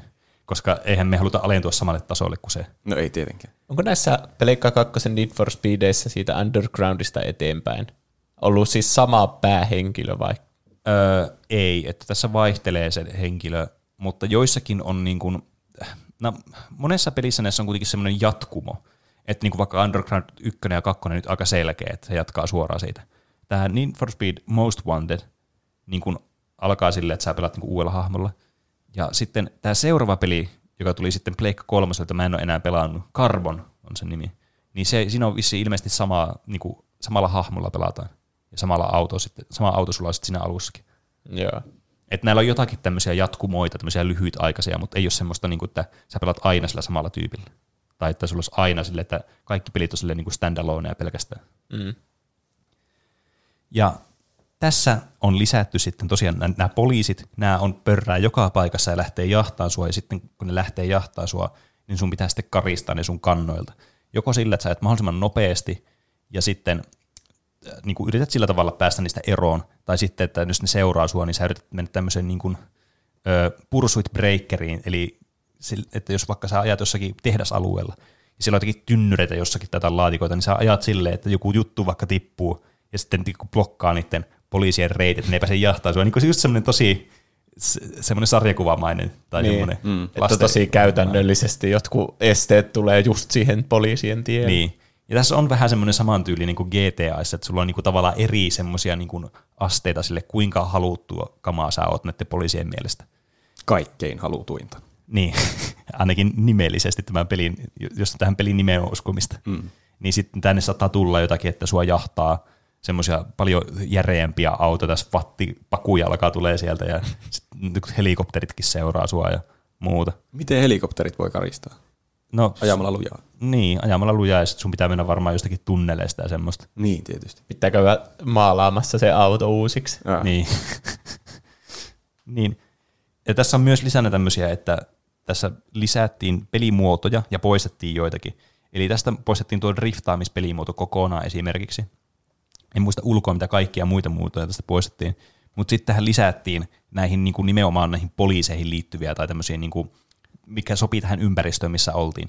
Eli esimerkiksi tämmöinen Toll Booth-pelimuoto, missä piti niin kuin, ajaa tämmöisen niin kuin, tämmöisten tietullien läpi, ei niin kuin kirjaimellisesti niiden niin kuin, niiden, niiden rakennusten läpi, vaan sitten ni- niistä, niinku, mistä autot kulkee, niin siitä läpi. Joo. ja sitten siitä sai niinku lisää aikaa, että sä pystyt pääsemään seuraavalle checkpointille, joka oli myös tämmöinen toinen toll booth ja niin poispäin. Että oli tämmöinen checkpoint-mainen, tämmöinen niinku vanhat arcade-ajopelit, missä pitää päästä checkpointtia ja aika lisääntyy sitten siinä. Sitten oli tämmöinen speed trap-muoto, eli tässä niin kun, sä yritit mennä tämmöisiin niin kun, ö, ajokameroihin, siis näihin nopeustutkiin, niin tämä niin reitti oli suunniteltu sille, että sun pitää niin kuin mennä mahdollisimman moneen niin tämmöiseen nopeustutkaan ja saa haiskoreja sitten niistä, että sä menet mahdollisimman nopeasti aina niissä tutkissa. Joo. Eli sen sijaan, että sä hidastat aina niihin tutkiin ja sitten et saa sakkoja niin kuin oikeassa elämässä, niin nyt pistetään tallapohjaa just näissä, turbot päälle ja nitrot päälle. Tuntuu, että siinä on vaan idiootti se päähenki. Niin. siis tämä on ihan käsittämättömän hauska tämä peli, mutta mä katoin tästä niinku gameplaytä. Mä olin unohtanut, että tässä on siis tämmöiset näytellyt katsiinit. Ei jumalauta, miten niinku juustosta jotenkin ällöttävää tämä dialogi ja niinku kaikki on tässä. Nämä hahmot on semmoisia, niinku, tässä niinku huokuu semmoinen 90-2000-luvun semmoinen niinku, semmoinen ylimachoilu ja tiedätkö, semmoinen, niinku, mitä voisi kuvitella, että jos niinku, ni, niinku Fast and Furious-elokuvat tuntui siltä tuohon aikaan, niin jos sä pistät sen potenssin kaksi, niin tää on ihan järkyttävää oikeasti. Joo. Ja tämä on vielä kaiken lisäksi tää tyyli, millä tämä on tehty, niin kun nämä on niinku green screenillä tehty, että sä niinku näet oikeasti niistä hahmoista semmoiset, niinku, niinku se olisi rajattu se hahmo, että se tulee semmoiset niinku valoa semmoiset. On, tässä on kuvattu oikeita näyttelijöitä. vai? Joo, siis kyllä. Oho. Ja sitten on niinku green screenillä kuvattu, ja sitten se on vielä tehty joku, että se on joku filteri laitettu, että ne näyttää vähän enemmän semmoista shell shaded mm. hahmolta, vaikka siinä Mm. ei kyllä onnistuttu yhtään. Ihan hirveän näköinen. Te, Siinä on vaan huono valaistus. Teidän on pakko vaan oikeasti nähdä tämä. Niin kuin vaikka tyyliin katsoo ne ekat katsiinit tästä pelistä, siinä huomaa niin kuin kaiken tästä, että minkälaista tämä on tämä peli. Hmm. Ja sitten nämä poliisit, niilläkin on semmoiset, että poli, tietty poliisikonstaapeli jahtaa sua koko ajan, ja se tulee aina sulle ja äh, machoilee siihen, ja sitten tämä kilpakumppani, tämä Razer, on sitten semmoinen ihan hirveä semmoinen limanuljaska, ja semmoinen niin, kuin niin semmoinen äh, henkilö kuin voi olla. Kaikki vaan machoilee toisilleen. Niin. Aivan siis kerta kaikkiaan niin hirveätä semmoisella niin verummaisella tavalla. Hmm.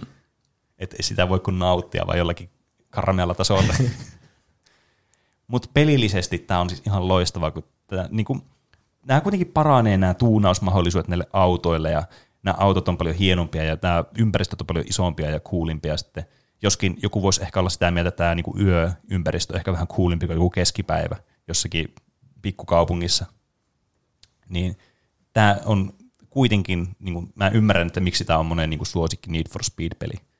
Mutta sitä mä en ymmärrä tässä pelissä, että ne on ajatellut ne pelintekijät sinne tuolla tarinalla, että sä menetät alussa sun hienon auto, joku Bemari, joka oli kun- kunnon tuunattu auto, ja sitten sä toinen pelaaja saa sen, ja sitten sä niinku keräät mainetta ja voitat tässä blacklistissä, eli näitä niinku pahamaineisimpia näitä niinku kilpa-ajajia tässä kaupungissa, niin voitat niitä niiden turnauksessa ja yrität voittaa niiden autot itselle, niin sä kuitenkin kehität tässä semmoisen oman auto itselle, kun tässä on vähän tämmöisiä RPG-mäisiä elementtejä mukana. Mm. Niin sä, sulla sitten tulee kuitenkin se sun suosikkiauto, sä oot tuunannut sitä, laittanut tosi hieno siitä.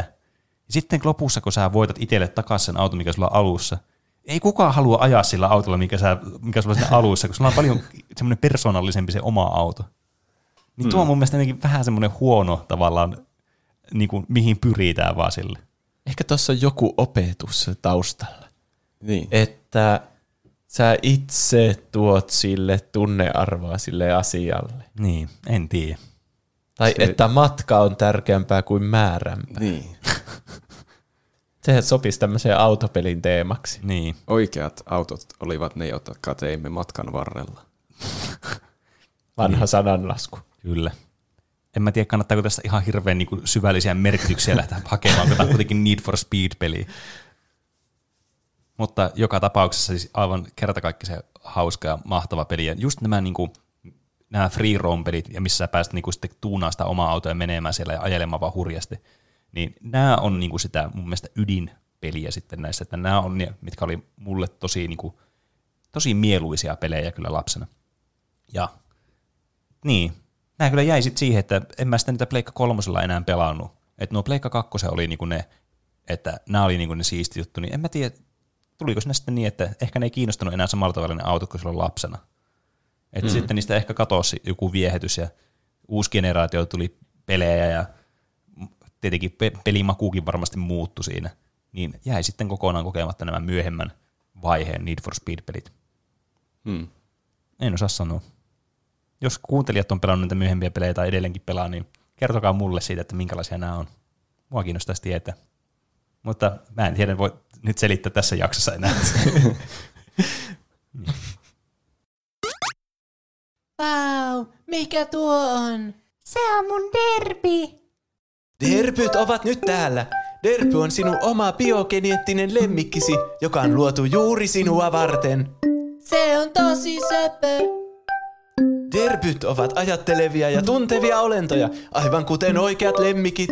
Derpy pitää siitä, kun hoivaat sitä. Rakastan sinua, derbi. Derpy tuntee halauksesi ja rapsutuksesi. Painamalla sen vatsaa, Derpy kertoo sinulle, mitä sillä hetkellä ajattelee.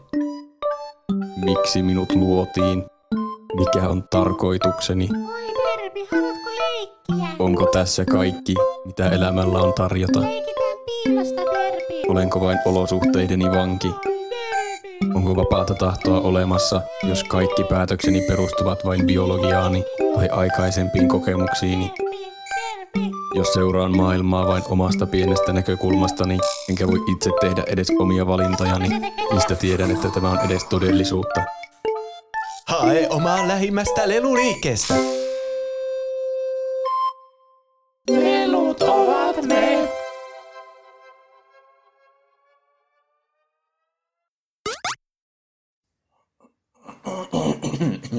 Anteeksi.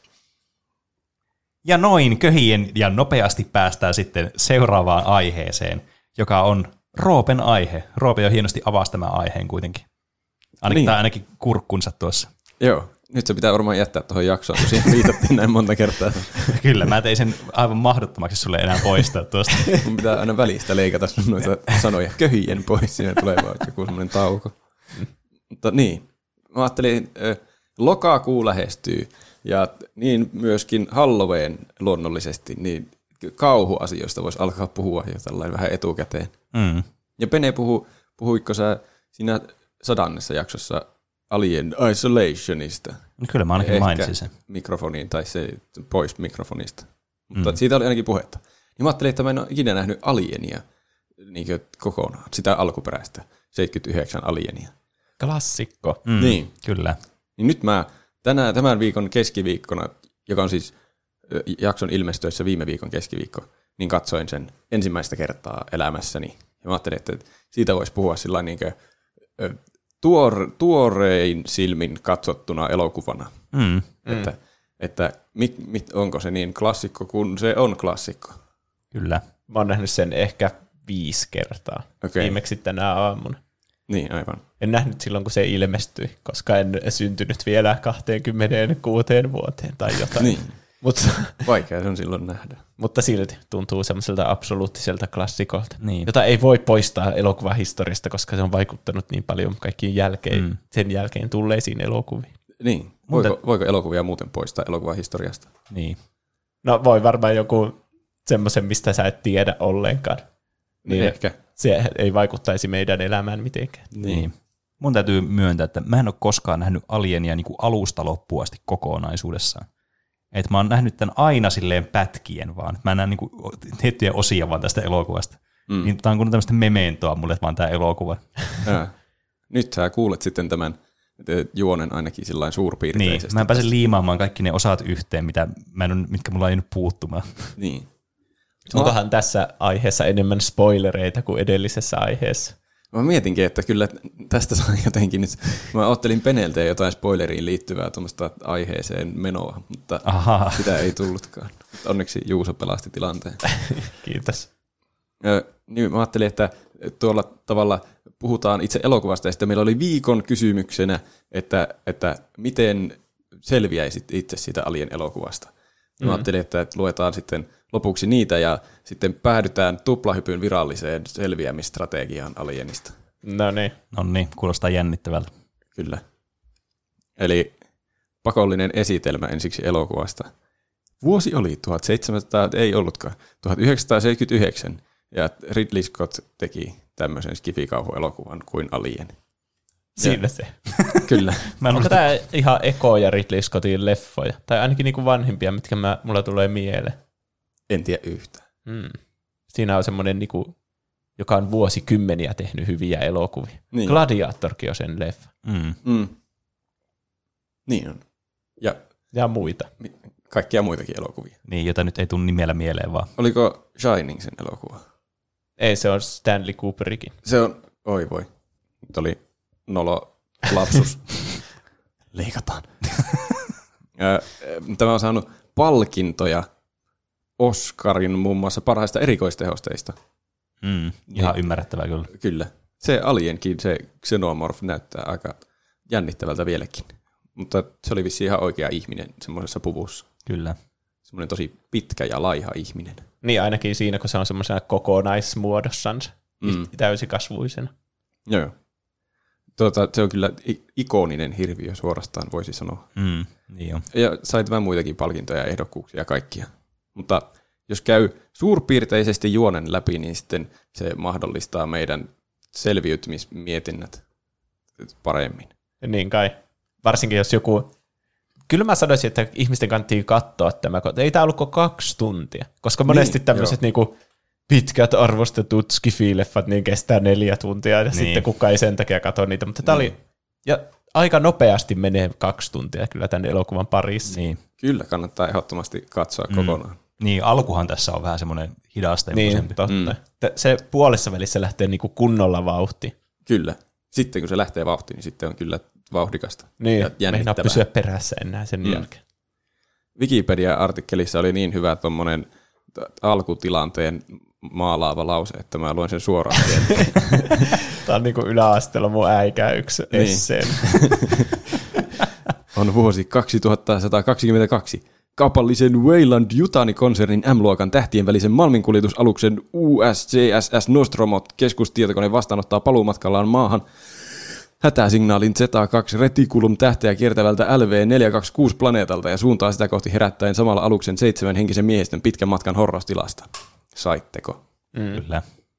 Muistakaa nuo kaikki numerot, ne on vielä tärkeitä. Niitä ei varmaan edes mainittu oikeasti siinä elokuvassa. Ei. Ne on varmaan jostakin Loreesta, en jostakin, muista ainakaan.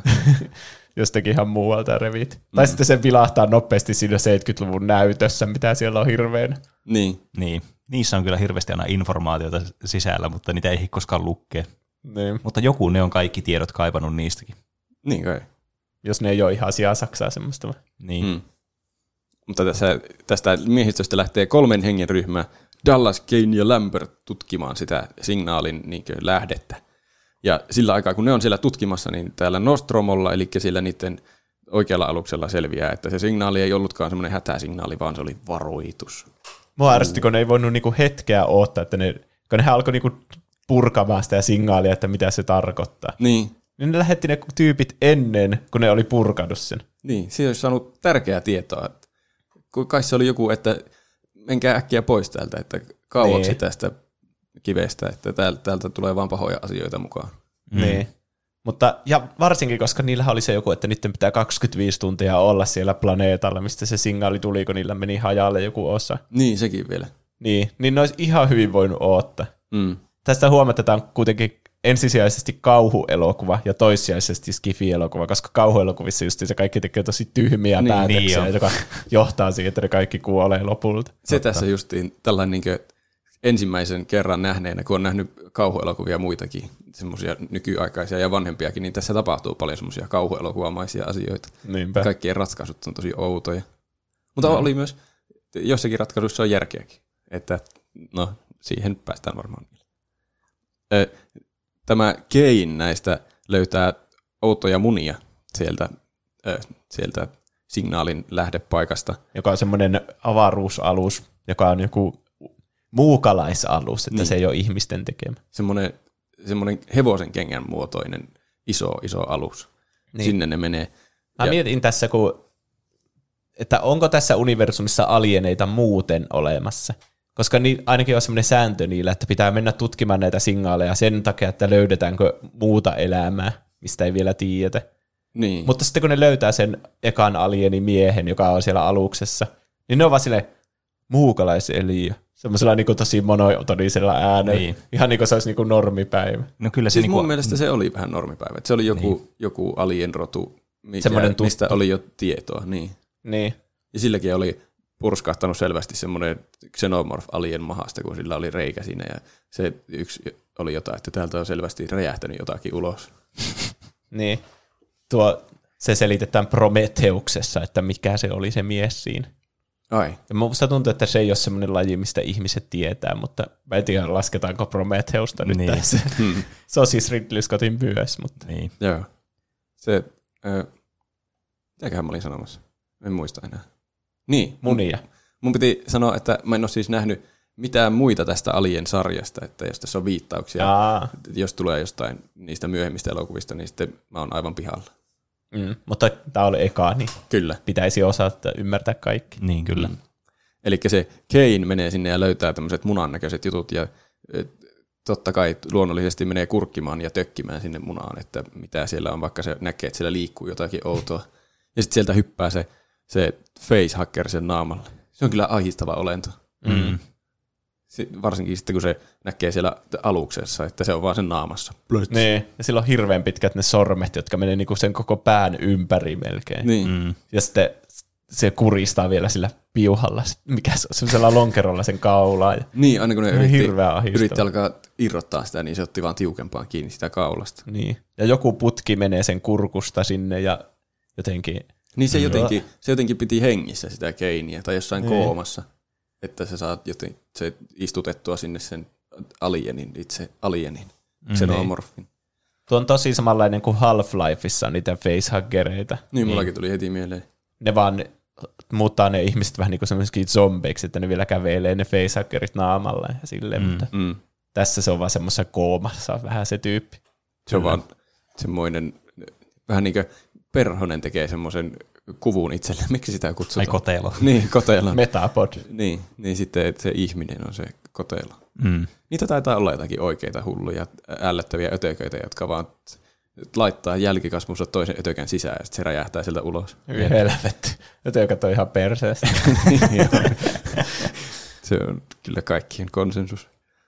Ö, Tämä Ripley, eli tämä, josta tässä jossain vaiheessa elokuvaa tulee, että se protagonisti, päähenkilötyyppi, niin se ei halua päästä niitä takaisin sinne alukseen, koska niillä on jotkut karanteeniprotokollat, että jos varmaan läpi jotakin alieneita, niin ei Niin. saa tulla takaisin sinne saastuttamaan koko alusta. Jos jollakin on saatana naamassa semmoinen facehugger, niin älkää tulko. Niin. Ja ne muut on vaan, että no pitäähän se nyt päästä sinne, vaikka kaikki varmaan tietää säännöt siinä vaiheessa. Niin. Tai ehkä se, jos on kaverin henki siinä vaarassa, niin ehkä se sumentaa sitten harkintakykyä. Niin, tuosta voi pitää paljon niin tämmöisiä yhtenäisyyksiä myös koronaan. Niin, että miten, totta. sitten kun se tapahtuu omalle kohdalle, niin ei sitten enää yllättäen sitten se karanteeni niin houkutteleva vaihtoehto. Mm. Itse asiassa se, joka päästi ne sisään, oli Ash. Niin oli. Ja sehän se tekee lopulta sitten järkeä, että se päästi ne sisään. Niin. Mutta ne nyt pääsee sisään, koska Ash avaa niille manuaalisesti oven siitä, vaikka se Ripley on, että en voi päästä sisään, kun se hallitsee sieltä niin jostain komentokeskuksesta kaikkia kontrolleja. Niin sitten se on vihainen sille Ashille se Ripley, että mitä sä nyt teit.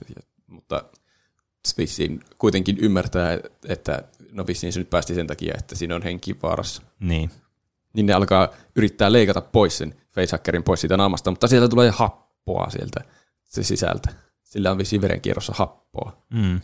Ja av- avaruusaluksessa on perseestä, jos tulee happoa, koska se voi mennä koko sen avaruusaluksen läpi. Niin, ja sehän meinas mennä. Se meni monesta kerroksesta Niin. läpi, mutta sitten se pysähtyi johonkin justiin sinne alas.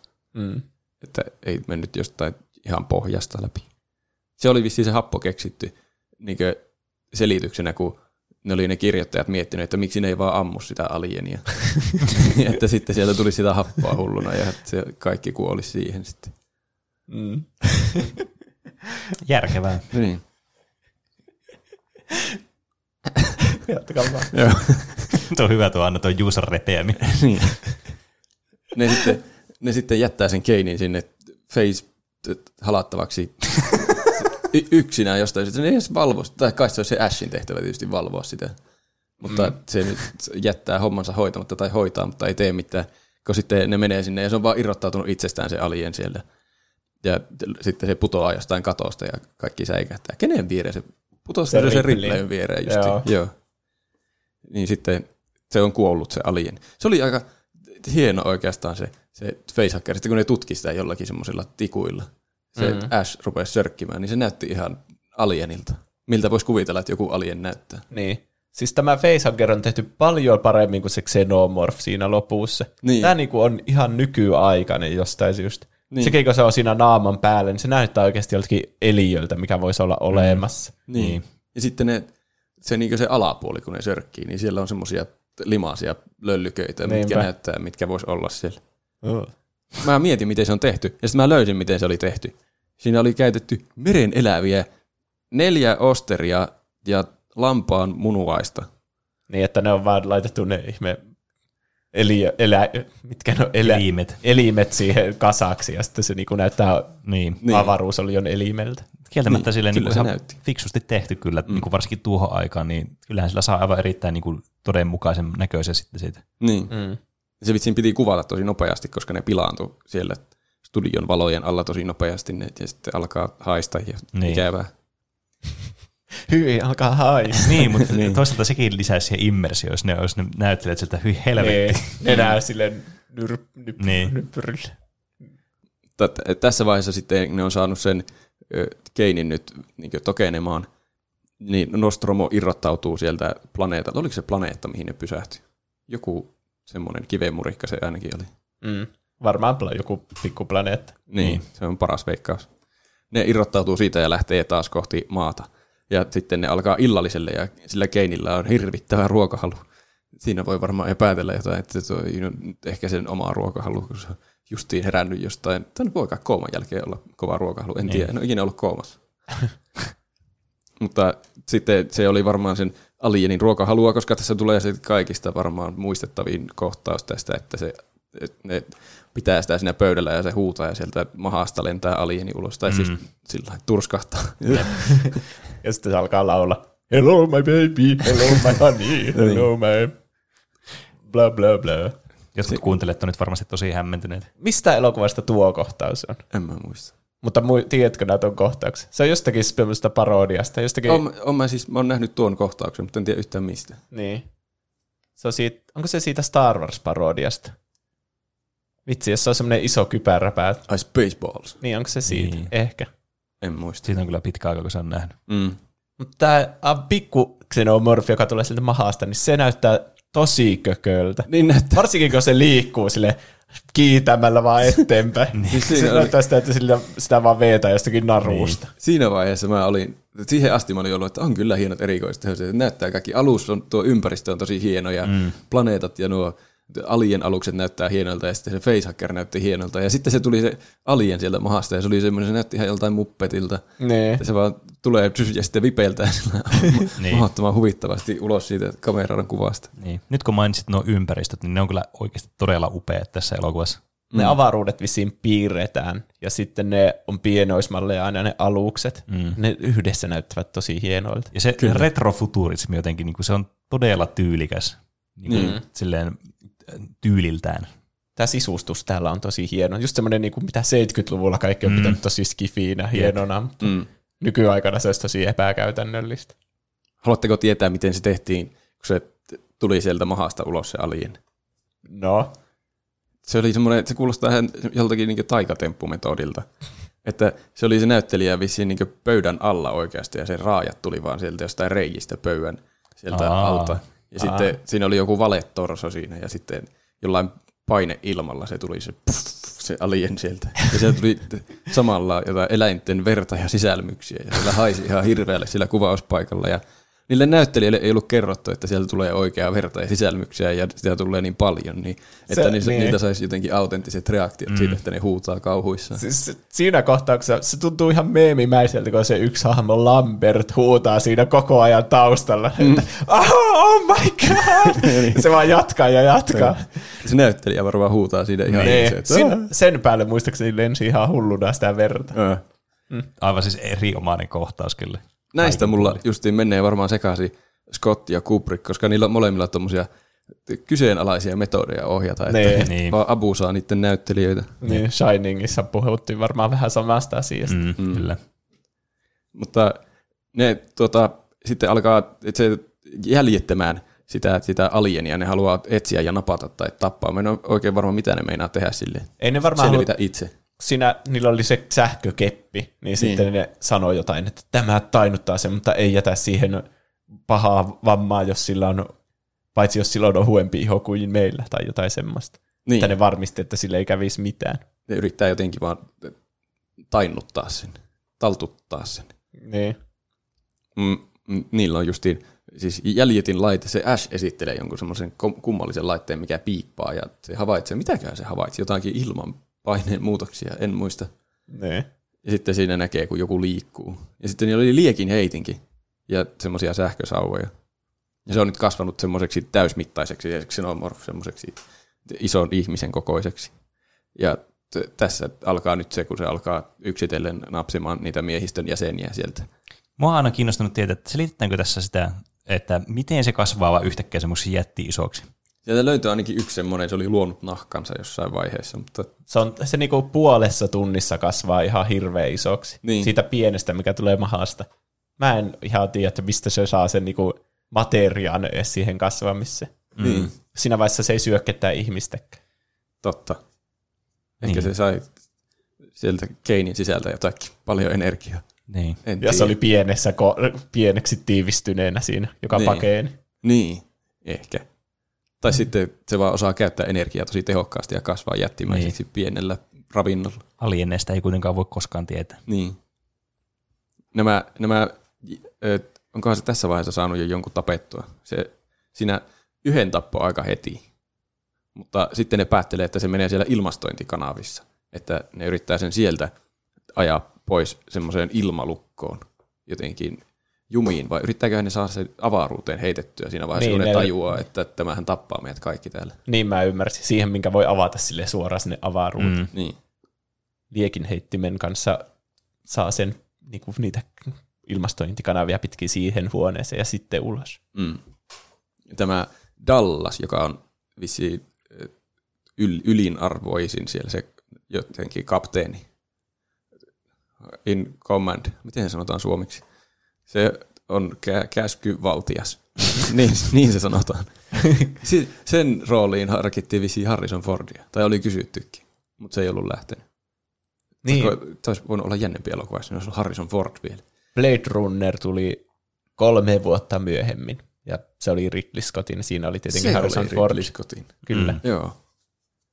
Mutta niin, tämä Dallas lähtee ryömimään sinne kanavaan sen liekiheittimen kanssa ja oliko sillä se piippaava laitekin mukaan. Se näytti tosi ahdistavalta se ryömiminen, kun se näyttää niin, Niin. vaikealta ja ahtaalta se kanava. Ja, Sillä on lamppu ja Niin. heitin ja niin, onko sillä vielä se piippaava laite, niin ei sillä ole mitään liikkuvuutta edes. Niin. Se on Sillä- varmasti kuollut. sillä on käet täynnä kaikkea ja se ei voi edes kontata, kun sen pitää sillä niin ryömiä kyykyssä siellä pienessä, pienessä kanavassa. Se näyttää ärsyttävältä sille Mm. näyttelijällekin, että tuo Mm. hirveä kokemus vaan kuvata tuota. Mutta sitten siellä alhaallakin ne koko ajan puhuu sille, niillä on oma semmoinen piippilaite, niin että oi nyt se katosi se alieni, ja sitten se tuleekin eri suunnasta se alieni, ja säikyttää sillä hauskasti, sillä on kädet Nee. ylhäällä, ja kun se katsoo sinne taaksepäin. Aika meemikkältä näyttää. Mm. Sen takia sitä näytetään tosi vähän sitä alienia, kun se näyttää niin hauskalta siinä ihmispuvussa. Niin, ja sitä ei näytetä ikinä vissiin niin kokonaan. Sitä aina näytetään joku osa, että sitä zoomataan johonkin kohti. Niin, paitsi sitten lopussa, kun se lentää siellä avaruudessa. se, se on ihan pöljön näköistä. Yeah. Mutta toisaalta se on myös paljon jännempää, niin kuin, että jos sä näet vaan niin kuin osia siitä, niin se tuntuu jotenkin semmoiselta kauhistuttavammalta, Niin. kun sä Niin. tiedät vähemmän siitä. Ja tämä alieni on niin outo tämä design, että jos ei ole nähnyt tätä elokuvaa ikinä eikä nähnyt miltä se Xenomorph näyttää, niin se on tosi hämmentävä, että sillä on häntä ja sillä on tosi ouvut jalat ja tosi ouvut kädet ja montako suuta sillä on niin. ja Niin. sen pää on ihan hassun muotoinen. Niin. Silloin se suu, ja sitten sieltä tulee lisäksi joku semmoinen putkisuu vielä. Niin. Mikä Niin. se juttu on? En tiedä. Se näytti vähän siltä pieneltä. Niin, niin, niin näytti. se kaikki muu on kasvanut siihen ympärille vaan. Aivan. niin. Et tässä vaiheessa sitten Ripley menee kyselemään siltä Motherilta, joka on siis se keskustietokone, että mikä homma, tai jotain niiden mahdollisuuksia tai jotain, miten se tuhottaisi. Niin sille selviää, että tämä Ash, joka oli muuten Bilbo. Mua häiritti mm. siinä alussa koko ajan, että kuka tuo on. Ja sitten mä tajusin, että hei, onko se Bilbo? Ja se oli Bilbo. Ah, mä mietin kanssa. Niin, Se tekee vähän samanlaisen sen Bilbo-hirvitysilmeen yhdessä vaiheessa, kun se tunkee sitä Niin. paperia sen, tai semmoista, mikä semmoinen lehti yrittää tunkea sen Ripley suuhun, niin se tekee vähän niin kuin se, se samanlaisen Niin. ilme. se on hyvä tekemään semmoinen ilmeisesti joka elokuvassa. Sen takia se palkataan. Niin. Aivan.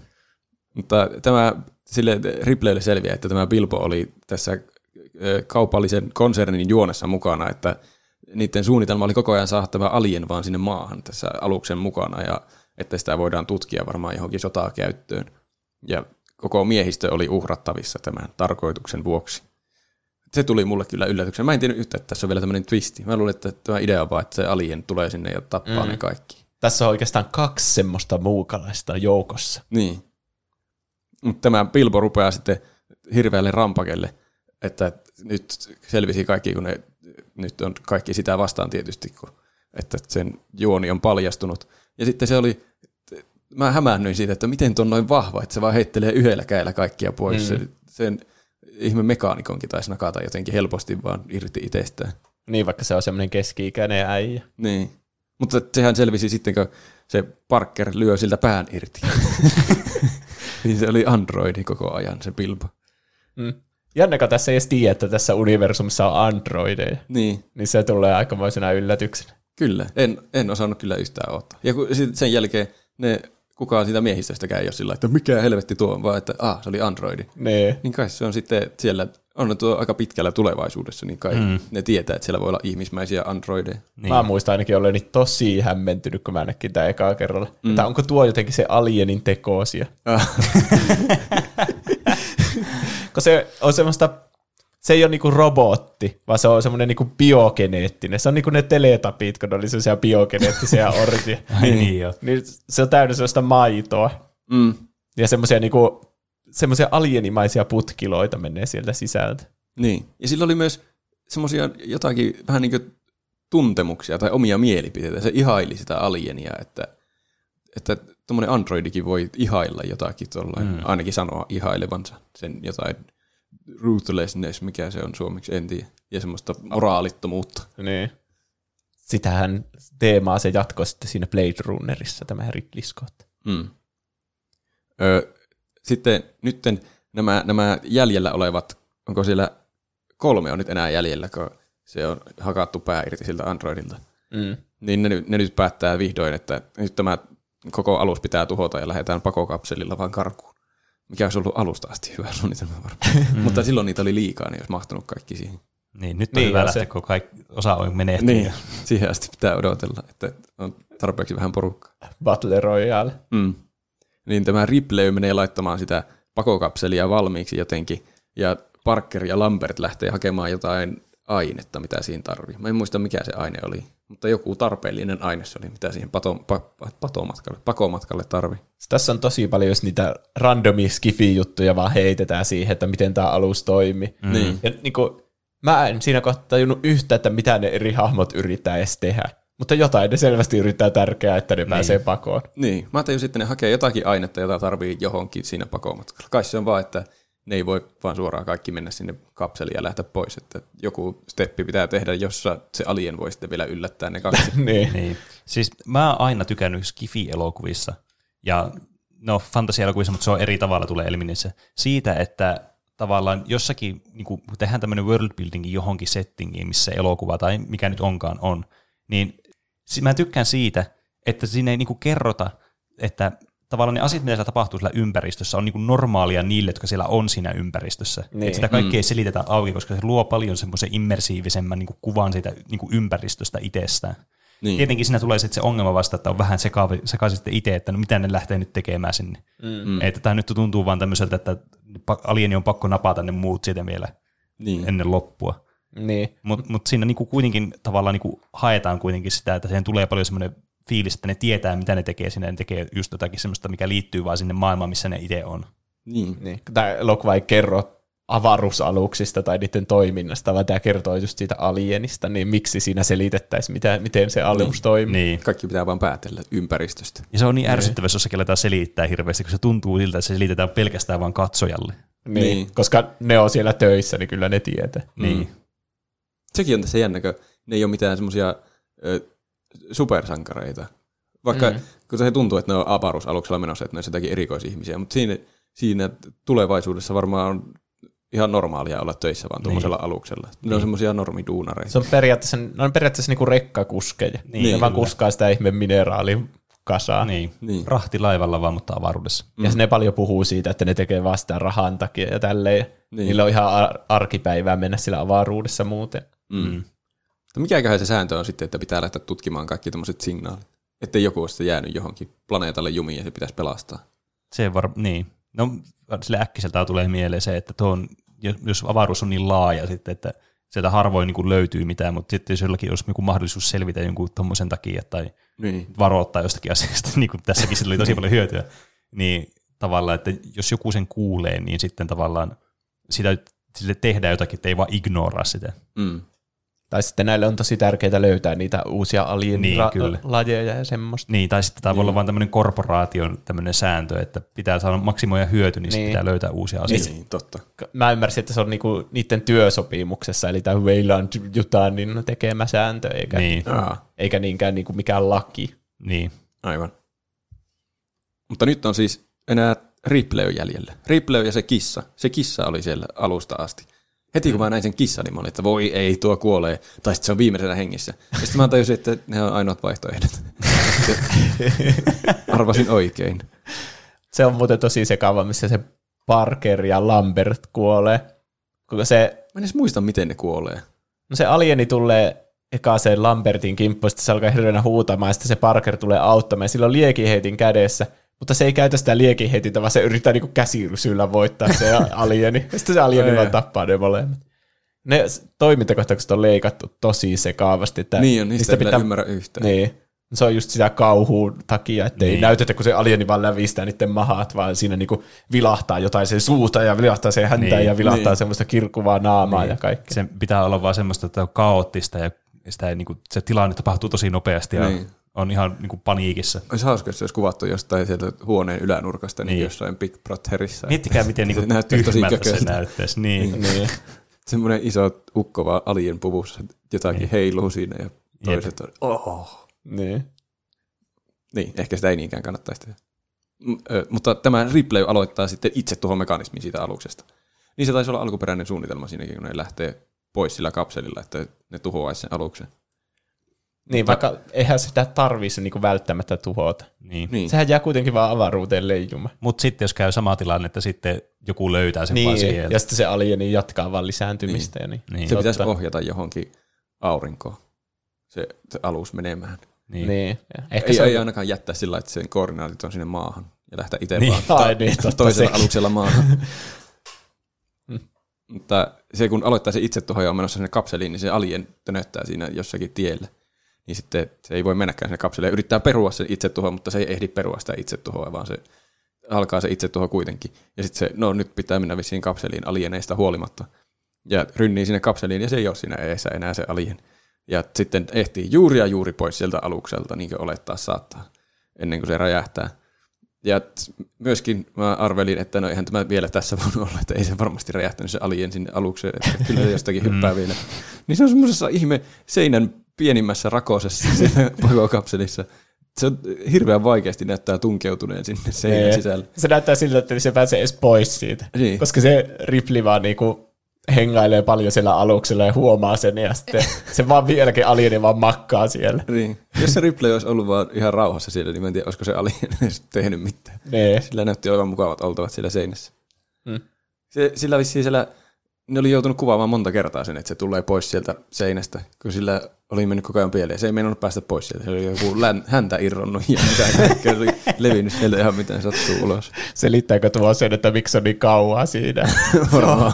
niin se yrittää kaikkensa se näyttelijä, kun käsikirjoituksessa luki, että Ripley saapuu alukseen ja alien hyökkää, mutta sitten se ehtii tehdä vaikka Niin. mitään siellä ennen sitä. Ne on vaan miettinyt, aah, se näyttelijä sooloilee, että sillä on joku hyvä idea tähän hyökkäykseen. Minä hetkenä hyvänsä, se hyökkää milloin vaan. Sitten se vaan makkaa siellä. Mm. Sitten lähtee häntä irti. Mutta sitten kun se Ripley huomaa sen alienin siellä, niin se pukeutuu avaruuspukuun. Ja mä lähtin, luulin siinä vaiheessa, että mitä, nyt se hylkää tämänkin aluksi ja lähtee pelkällä puvulla maata kohti. Niin, ja se on just ollut, että sillä menee kuusi viikkoa ennen kuin se tavoittaa minkään Niin. niin. Niin verkon, netin siinä. Ja sitten kun se on siellä puvulla matkalla, puvussa matkalla maata kohti, niin se alien on siellä puvussa sisällä. Että se on Niin. sinnekin jotenkin etukäteen. Se olisi hyvä lopetus, kun se facehacker on sitten vielä siellä. Niin. Mm. Tulee sen naamalle. Mua huolestutti, huolestutti, kun se ottaa sen kissan mukaan sinne, sinne, sinne pakokapseliin, että se on jotenkin istuttanut itsensä siihen kissaan se alien. Mm. Mm. Että se sieltä sitten purskahtaa jossain vaiheessa, mutta onneksi ei. Se on ollut kyllä aika fiksu muuvi. Niin. Mutta tuota, se ei lähde kuitenkaan puvulla seikkailemaan sinne avaruuteen, vaan laittaa turvavyöt kiinni ja sitten houkuttelee sen alienin jotenkin siihen lähelle hyökkimään sen kimppuun ja sitten avaa sen aluksen oven, että sinne tulee hirveä, mikä paine se on? Alipaine. Alipaine kai se on. Kun Eiku, se onko siellä avaruudessa alipaine? Niin, mutta kun se lähtee se paine sieltä sun aluksesta pois, Niin, niin kyllähän sinnekin tulee alipaine silloin. niin kyllä. Mutta se, se sinkoaa siis sen alienin ulos siitä ovesta. Ja sitten se ampuu sitä vielä jollakin semmoisella grappling hookilla, että se lentää siitä overrausta, kun se ei- jää jotenkin roikkumaan siihen. Ja nyt mä muuten tajusin, mitä sä hait takaisin. Silloin, silloin se ylipaine, niin se purskauttaa ulos sen. Sit. Niin, kyllä. Mutta sinne tulee sitten. No, mä olin jopa tyhmä tommonen juttu. Ei meillä ole muuta. Jatka vaan. Mutta sitten sit se alien jotenkin Se tarttuu sinne. vielä siitä narusta, minkä se ampuu sille. Niin. Ja riku roikkumaan siihen. Ja sitten se kiipesi johonkin sinne moottoriin se alien vielä, että haha, etpäs selvinnytkään vielä, mutta sitten se laittaa moottorit päälle ja sitten se mm. lähtee huvittavasti lentoon se alien sieltä. Siinä se näkyy niinku ihan kokonaan ja näkyy tosi selvästi, että se on niinku joku ihminen siinä puvussa vaan. Niin Niin. se on kyllä hauska. Mutta sitten on Ripley ja kissa turvassa. Kissa ennen kaikkea on turvassa. Ja ne menee unikapseliin ja lähtee, lähtee maata kohti. Onnellinen loppu, tai, tai siis ainakin jossain määrin. Niin, vai, Aika moni kuoli. Yksi jäi henkiin ja Niin. kuusi kuoli. Se Ridley Scott olisi vissiin halunnut, että se loppuu sillä lailla, että alien puree Ripleyltä pään irti ja sitten tekee viimeisen semmoisen log entry sen Ripleyn äänellä. Oho. Se olisi ollut hurja loppu. Mutta tuottajat oli sitä mieltä, että alienin pitää kuolla lopuksi. Että se, olisi, Niin. se olisi matkia niinku ihmisen puhetta vai? Niin kai. Jaa. Aika yllättävä käänne. Siin- Ei se, ei se missään muussa vaiheessa sitä elokuvaa mun mielestä puhunut kenenkään äänellä. Niin. Niin. Mutta kyllä se ehkä ymmärsi puhetta, kun ne oli menossa sinne pakokapseliin, niin se tiesi mennä sinne. Niin. Että ettei se jää sinne muu. Se alus on ihan helvetin iso, se on niinku kokonainen kaupunkityyli. Niin. Jos Niin. mä olisin se alien, niin mä en tietäisi yhtään, missä ne on. Mä seikkailisin jossain vielä takavarastossa, Niin, että mistä kyllä. on tapettavia ihmisiä, ja ne on lähtenyt jo kauan sitten Niin. pois sieltä. Ne, niin kyllähän siitä tulee semmoinen olo, että kyllä se niinku on aika älykäs kuitenkin se alien. Niin kai. täydellinen organismi. Niin. Mm. Mutta siis kaiken kaikkiaan oli mun mielestä, niin kuin voi varmaan ennustaakin, kun aihe alkoi, oli oikein hyvä elokuva minusta, mm. vaikka olikin vanha, mutta klassikko elokuva. Tuommoinen yleissivistyselokuva. Mä muuten mm. mietin, kun sanoit tuossa niinku sen vaihtoehtoisen lopun, mitä Ridley Scott oli miettinyt. Mm. Mitä mieltä te olette? Olisiko se ollut parempi loppu? En mä kyllä osaa sanoa. Mun mielestä tuo oli aika hyvä loppu, miten tuo loppu. Niin, onkohan ne miettinyt niitä jatko-osia tässä, kun se Ripleyhän on niissä kolmessa seuraavassakin osassa. Niin. Niin. Että jos se kuolisi, niin mitä sitten? Niin, on huomattavasti vaikeampi tehdä jatko-osa, jos sinne ei mitään, mitään niin kuin samaa henkilöä mukaan Mm. nimellisesti. Niin. No, no muutenkin kauhuelokuvissa aina semmoinen mielenkiintoinen, että haluatko sä päättää sen silleen tyydyttävästi sen elokuvan, vai silleen, että sä jätät sen kauhun vielä niin kuin siihen Niin.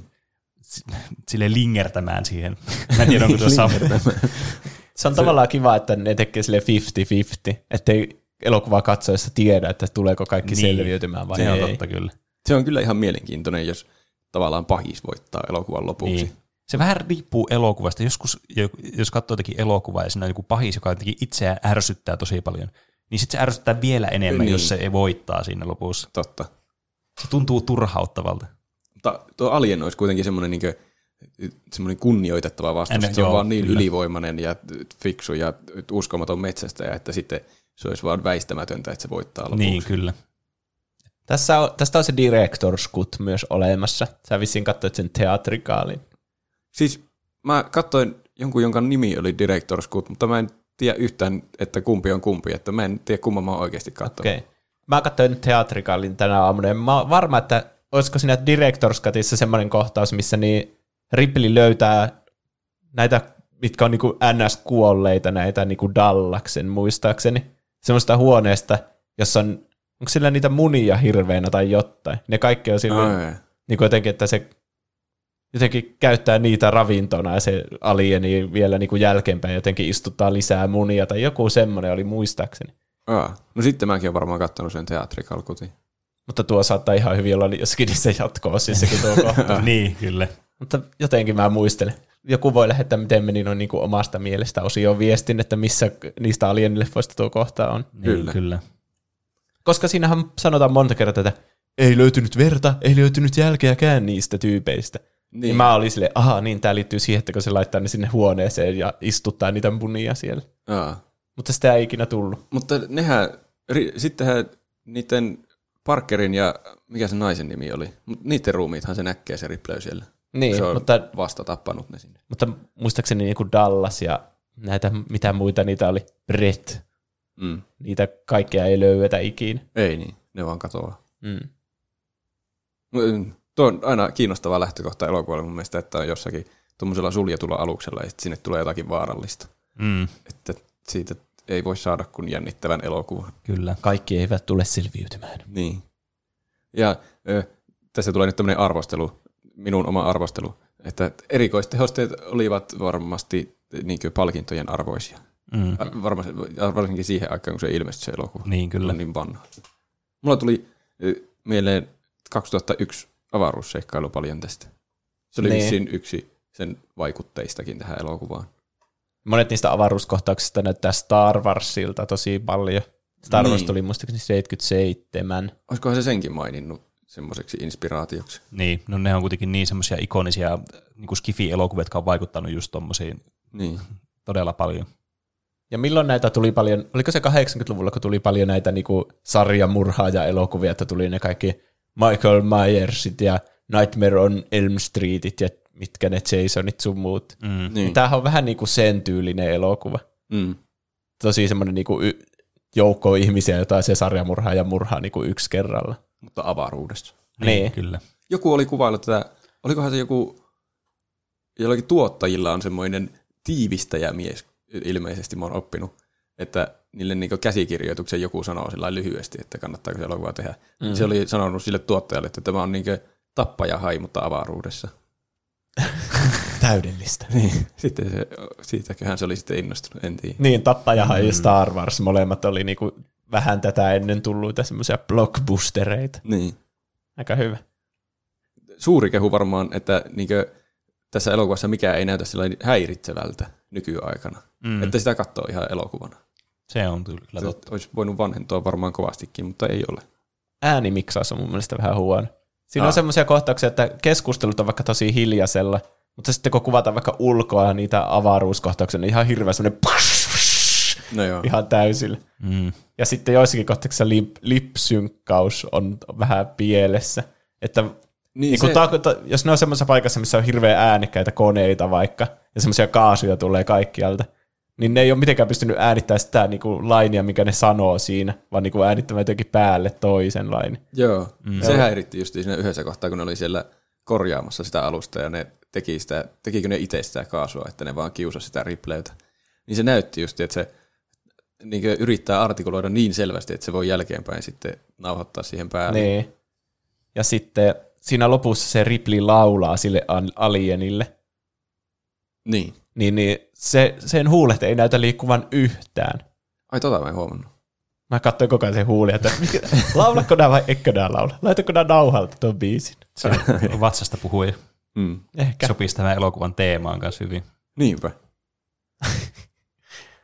Mutta mä olin luullut, että tässä, niin, mä sanoinkin jo, että se alien vaan lahtaa ne yksitellen. Mutta sitten se oli tuommoinen juonellinen käänne vielä, että siellä oli se Bilbo, joka oli, tässä oli tämmöinen vielä isompi juonivyyhti sen mm. konsernin osalta.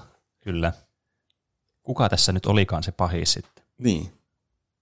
Tässä, niin, ne ympäristöt oli hienoja ja ahdistava tunnelma oli koko ajan, mikä varmaan kauhuelokuva idea. Kyllä. Ja miehistykään ei ty- tunnu tykkäävän toisistaan kovin paljon. Niilläkin on jotenkin semmoinen ahistava kemia koko ajan. Mm. Kaikki oli semmoisia tunnistettavia niistä hahmoista. Mm. Kaikilla oli vähän eri luonteet ja mm. sille tunnisti, muisti helposti, että okei, tuo oli tuolla ja tuo, tuo halusi tuota ja tuota. Niin. Lisää noita Ridley Scottin kyseenalaisia metodeja, niin sille Parkerin näyttelijälle se oli vissiin sanonut, että sen pitää ärsyttää sitä Sigourney Weaveria siinä kuvausten aikana koko ajan, sillä niin off-kamerakin, että sitten niillä on joku semmoinen oikea jännite siinä koko ajan, sitten kun niitä kuvataan. Ai ja sitten se oli ollut surullinen, koska se tykkäsi siitä Sigourney Weaverista oikeasti se tyyppi. Hmm.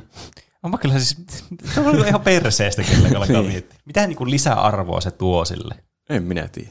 Ehkä se vaikuttaa sitten vihasemmalta sille tyypille siinä kamerassa. Niin, niin siis varmasti jollakin tavalla se täytyy niin kuin, tulla esille, koska kyllähän säkin se, niin kuin siinä vaikka se kohtaus, missä se purskahtaa se maha, niin. niin kyllähän siinäkin niin kuin se, jotenkin se tunnelma niin kuin tulee paremmin, että se on niin kuin semmoinen autenttisempi se reaktio siihen tilanteeseen. Niin. Mutta niin kuin, tuoko se lisää arvoa sitten kuitenkaan loppupeleissä niin paljon, että on vörttiä tehdä tämmöisiä kunnon suunnitelmia, että en miten tiedä. jonkun pitää to, niin kuin tehdä niin. toiselle. Ne on kuitenkin näyttelijöitä, niin kai niin, ne voi näytellä, niin. ne, että, näytellä, että ne on yllättyneitä siitä verestä. Niin. Vai? Tai että niillä on huonot välit. Niin. niin. Mm. Toinenkin oli, että siinä oli joku poistettu kohtaus, jossa se Lambert läpsäsee Ripleytä naamaan, niin sen oli joutunut ottaa jotenkin tosi monta kertaa, kun se aina se Sigourney Weaver jotenkin väisti sitä. Niin sitten se oli sanonut se, se, se Scott sille, että nyt lyöt oikeasti sitä, että älä yhtään jota niin pois siitä, että täysiä veät sitä turpaa. niin sitten veti sitä turpaa sillä, että sille ei kerrottu, että sitä oikeasti nyt lyödään. Että kaikki siinä ympärillä olevatkin järkytty sillä. ja sitten sitä ei ollut siinä elokuvassa sitä niin, kohtaa. Niin. Vörttiit. Oli. Niin. Ja nyt se ei voi enää Sigourney Weaverin kaveri olla enää. Niin, en tiedä. Ehkä ne oli vielä kavereita, toivottavasti. Mm.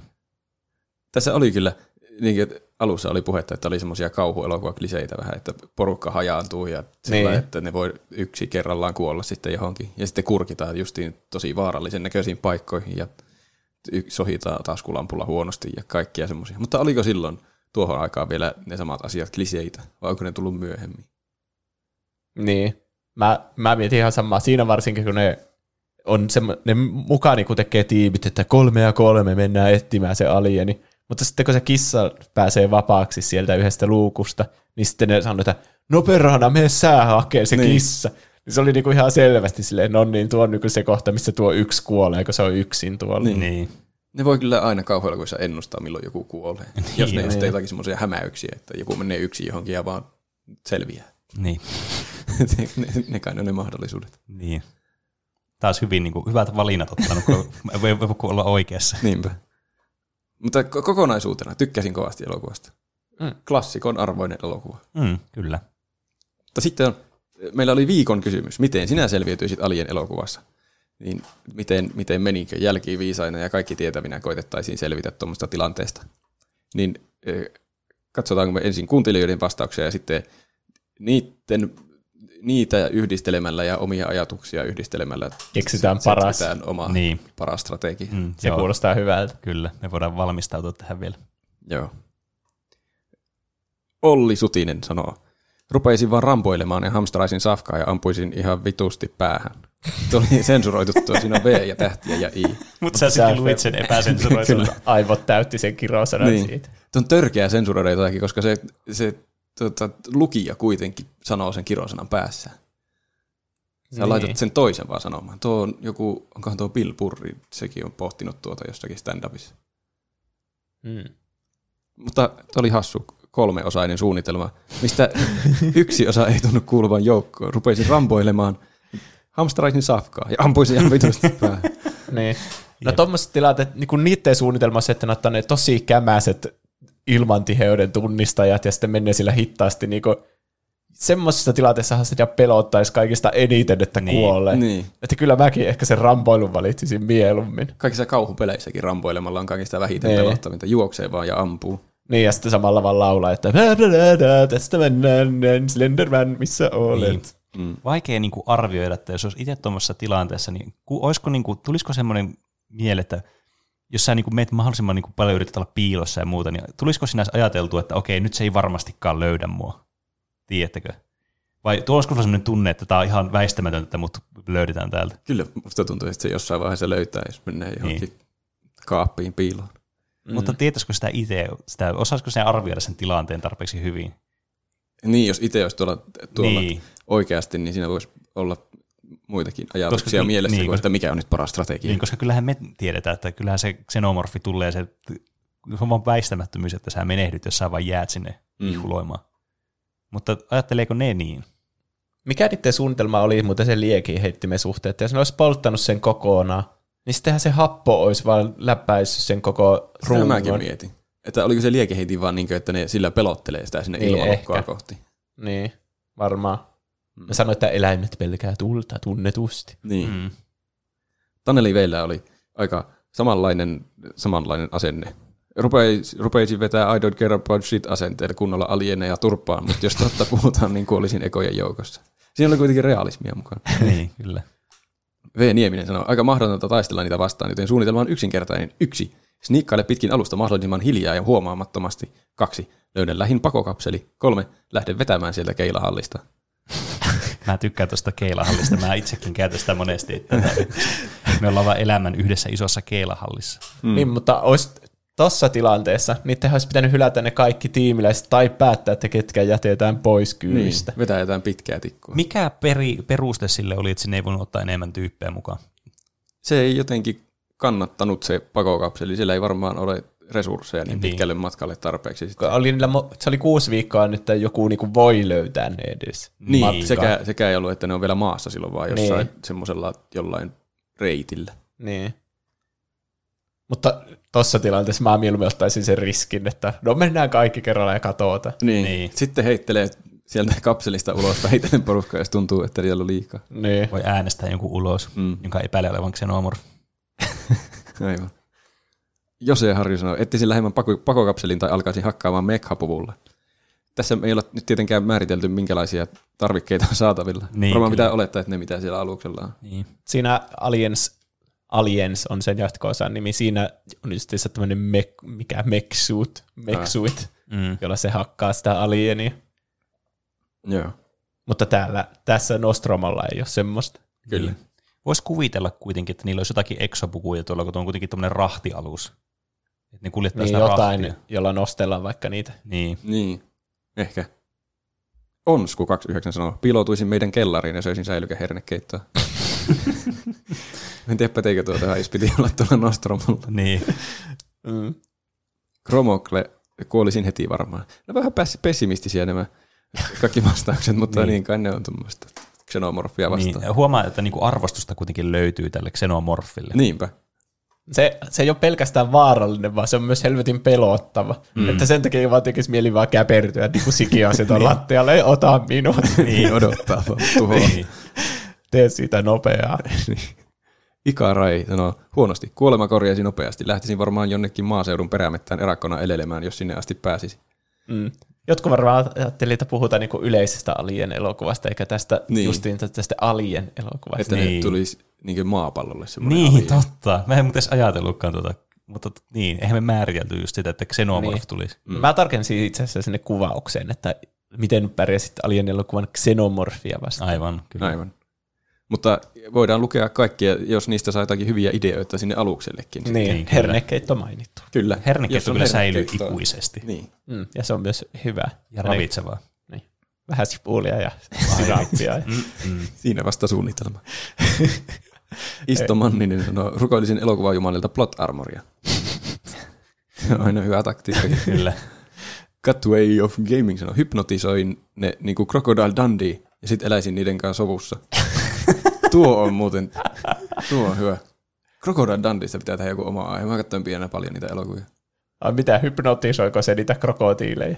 Ei, jotakin leijonan se varmaan ainakin hypnotisoi sillä, että se laittaa käden semmoiseen ihme Spider-Man-asentoon ja sitten katsoo sitä silmiin sillä ja sitten se alkaa tottelemaan sitä leijonasta.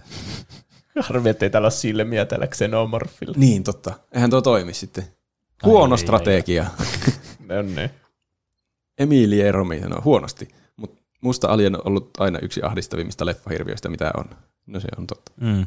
Se on tietenkin, se on todella myös semmoinen Alien, Siis tarkoitan semmoinen niin tosi kummallinen ja outo ja semmoinen, Niin. ei oikein tiedä, että minkälainen se niin kuin edes on. Mm. Niin. Ja se on suunniteltu semmoiseksi niin kuin mahdollisimman vaaralliseksi. Mm. Niin. Se niin kuin Predator, niin sehän on, Predatorit on niitä vaarallisia metsästäjiä kanssa, mutta ne on niin kuin, niillä on myös joku vapaa-aika, niin kuin oma planeetta ja kaikkea. Mm. Että ne ei pelkästään metsästä, mutta nämä Niin. alienit on niin kuin semmoisia oikeastaan niin kuin aseita. Ne on vaan tuolla ohjelmoitu, joku evoluutio-ohjelma, ne vaan tappamaan kaiken, mikä liikkuu. Niin. Niin. niin. Tietenkin sen, no, kans se, niin kuin, minkälainen designikin sillä, niin tämä muutenkin nämä HR Geigerin, nämä, mikä niin kuin tähänkin, tähänkin perustuu siihen, mm. niin sen designit on muutenkin semmoisia niin kummallisia ja semmoisia niin epä, jotenkin inhimillisiä ja sellaisia Niin, jo. jollakin tavalla semmoisia kuvottavia, semmoinen niin kuin kiehtovalla, mutta ahdistavalla tavalla. Niin mäkin näin jotakin kuvia se jostakin muistakin piirustuksista, niin, niin. ne on Niin. kyllä tosi outoja. Niin jo. Niin se kyllä he- helposti herättää semmoista tunnetta kyllä. Mm. Jonni Lainekin luovuttaa heti kättelyssä ja sanoo, kuolisin varmaan heti. Roobai Mikillä on joku suunnitelma. Suunnitelma on yksinkertainen. Piiloudun mökkiin, keskellä ei mitään. Hankin metsästykseen tarkoitettuja nuolia ihan helvetisti ruokaa. Jousi löytyy ennestään, joten aseesta ja sen pitämästä äänestä ei tarvitse huolehtia. Snikkaile ympärinsä Lapin erämäätä koko sy- erämaata. Erämäätä? Ei kun on tässä, siinä lukee erämäätä. Mä luulin, että mä itse sönkätin. Sä todellakin toit esille tuon kirjoitusvirheen tässä jaksossa. koko syksy ja odota talvea. Kun Xeno erehtyy lopu, kun se, Xeno erehtyy tulemaan tänne, se kuolee lopulta hypotermiaan lumikinoksissa kanssani taistelun lopuksi. No siinä oli kyllä suunnitelma. Oli kyllä.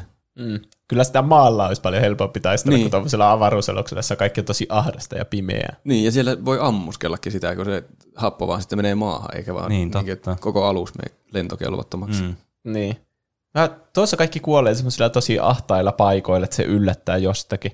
Mm. Ja ainakin mulle tulee ekana mieleen, että menee semmoiselle tosi avaaralle. Onhan siellä varmasti jotain avaariakin paikkoja. Niin. Niin, Kauas kaikista ilmastointikanavista. niin, Niin, kyllä. ettei se oste siinä takana sille Niin. Teleporttaa vaan sinne kuin Niin. Slenderman.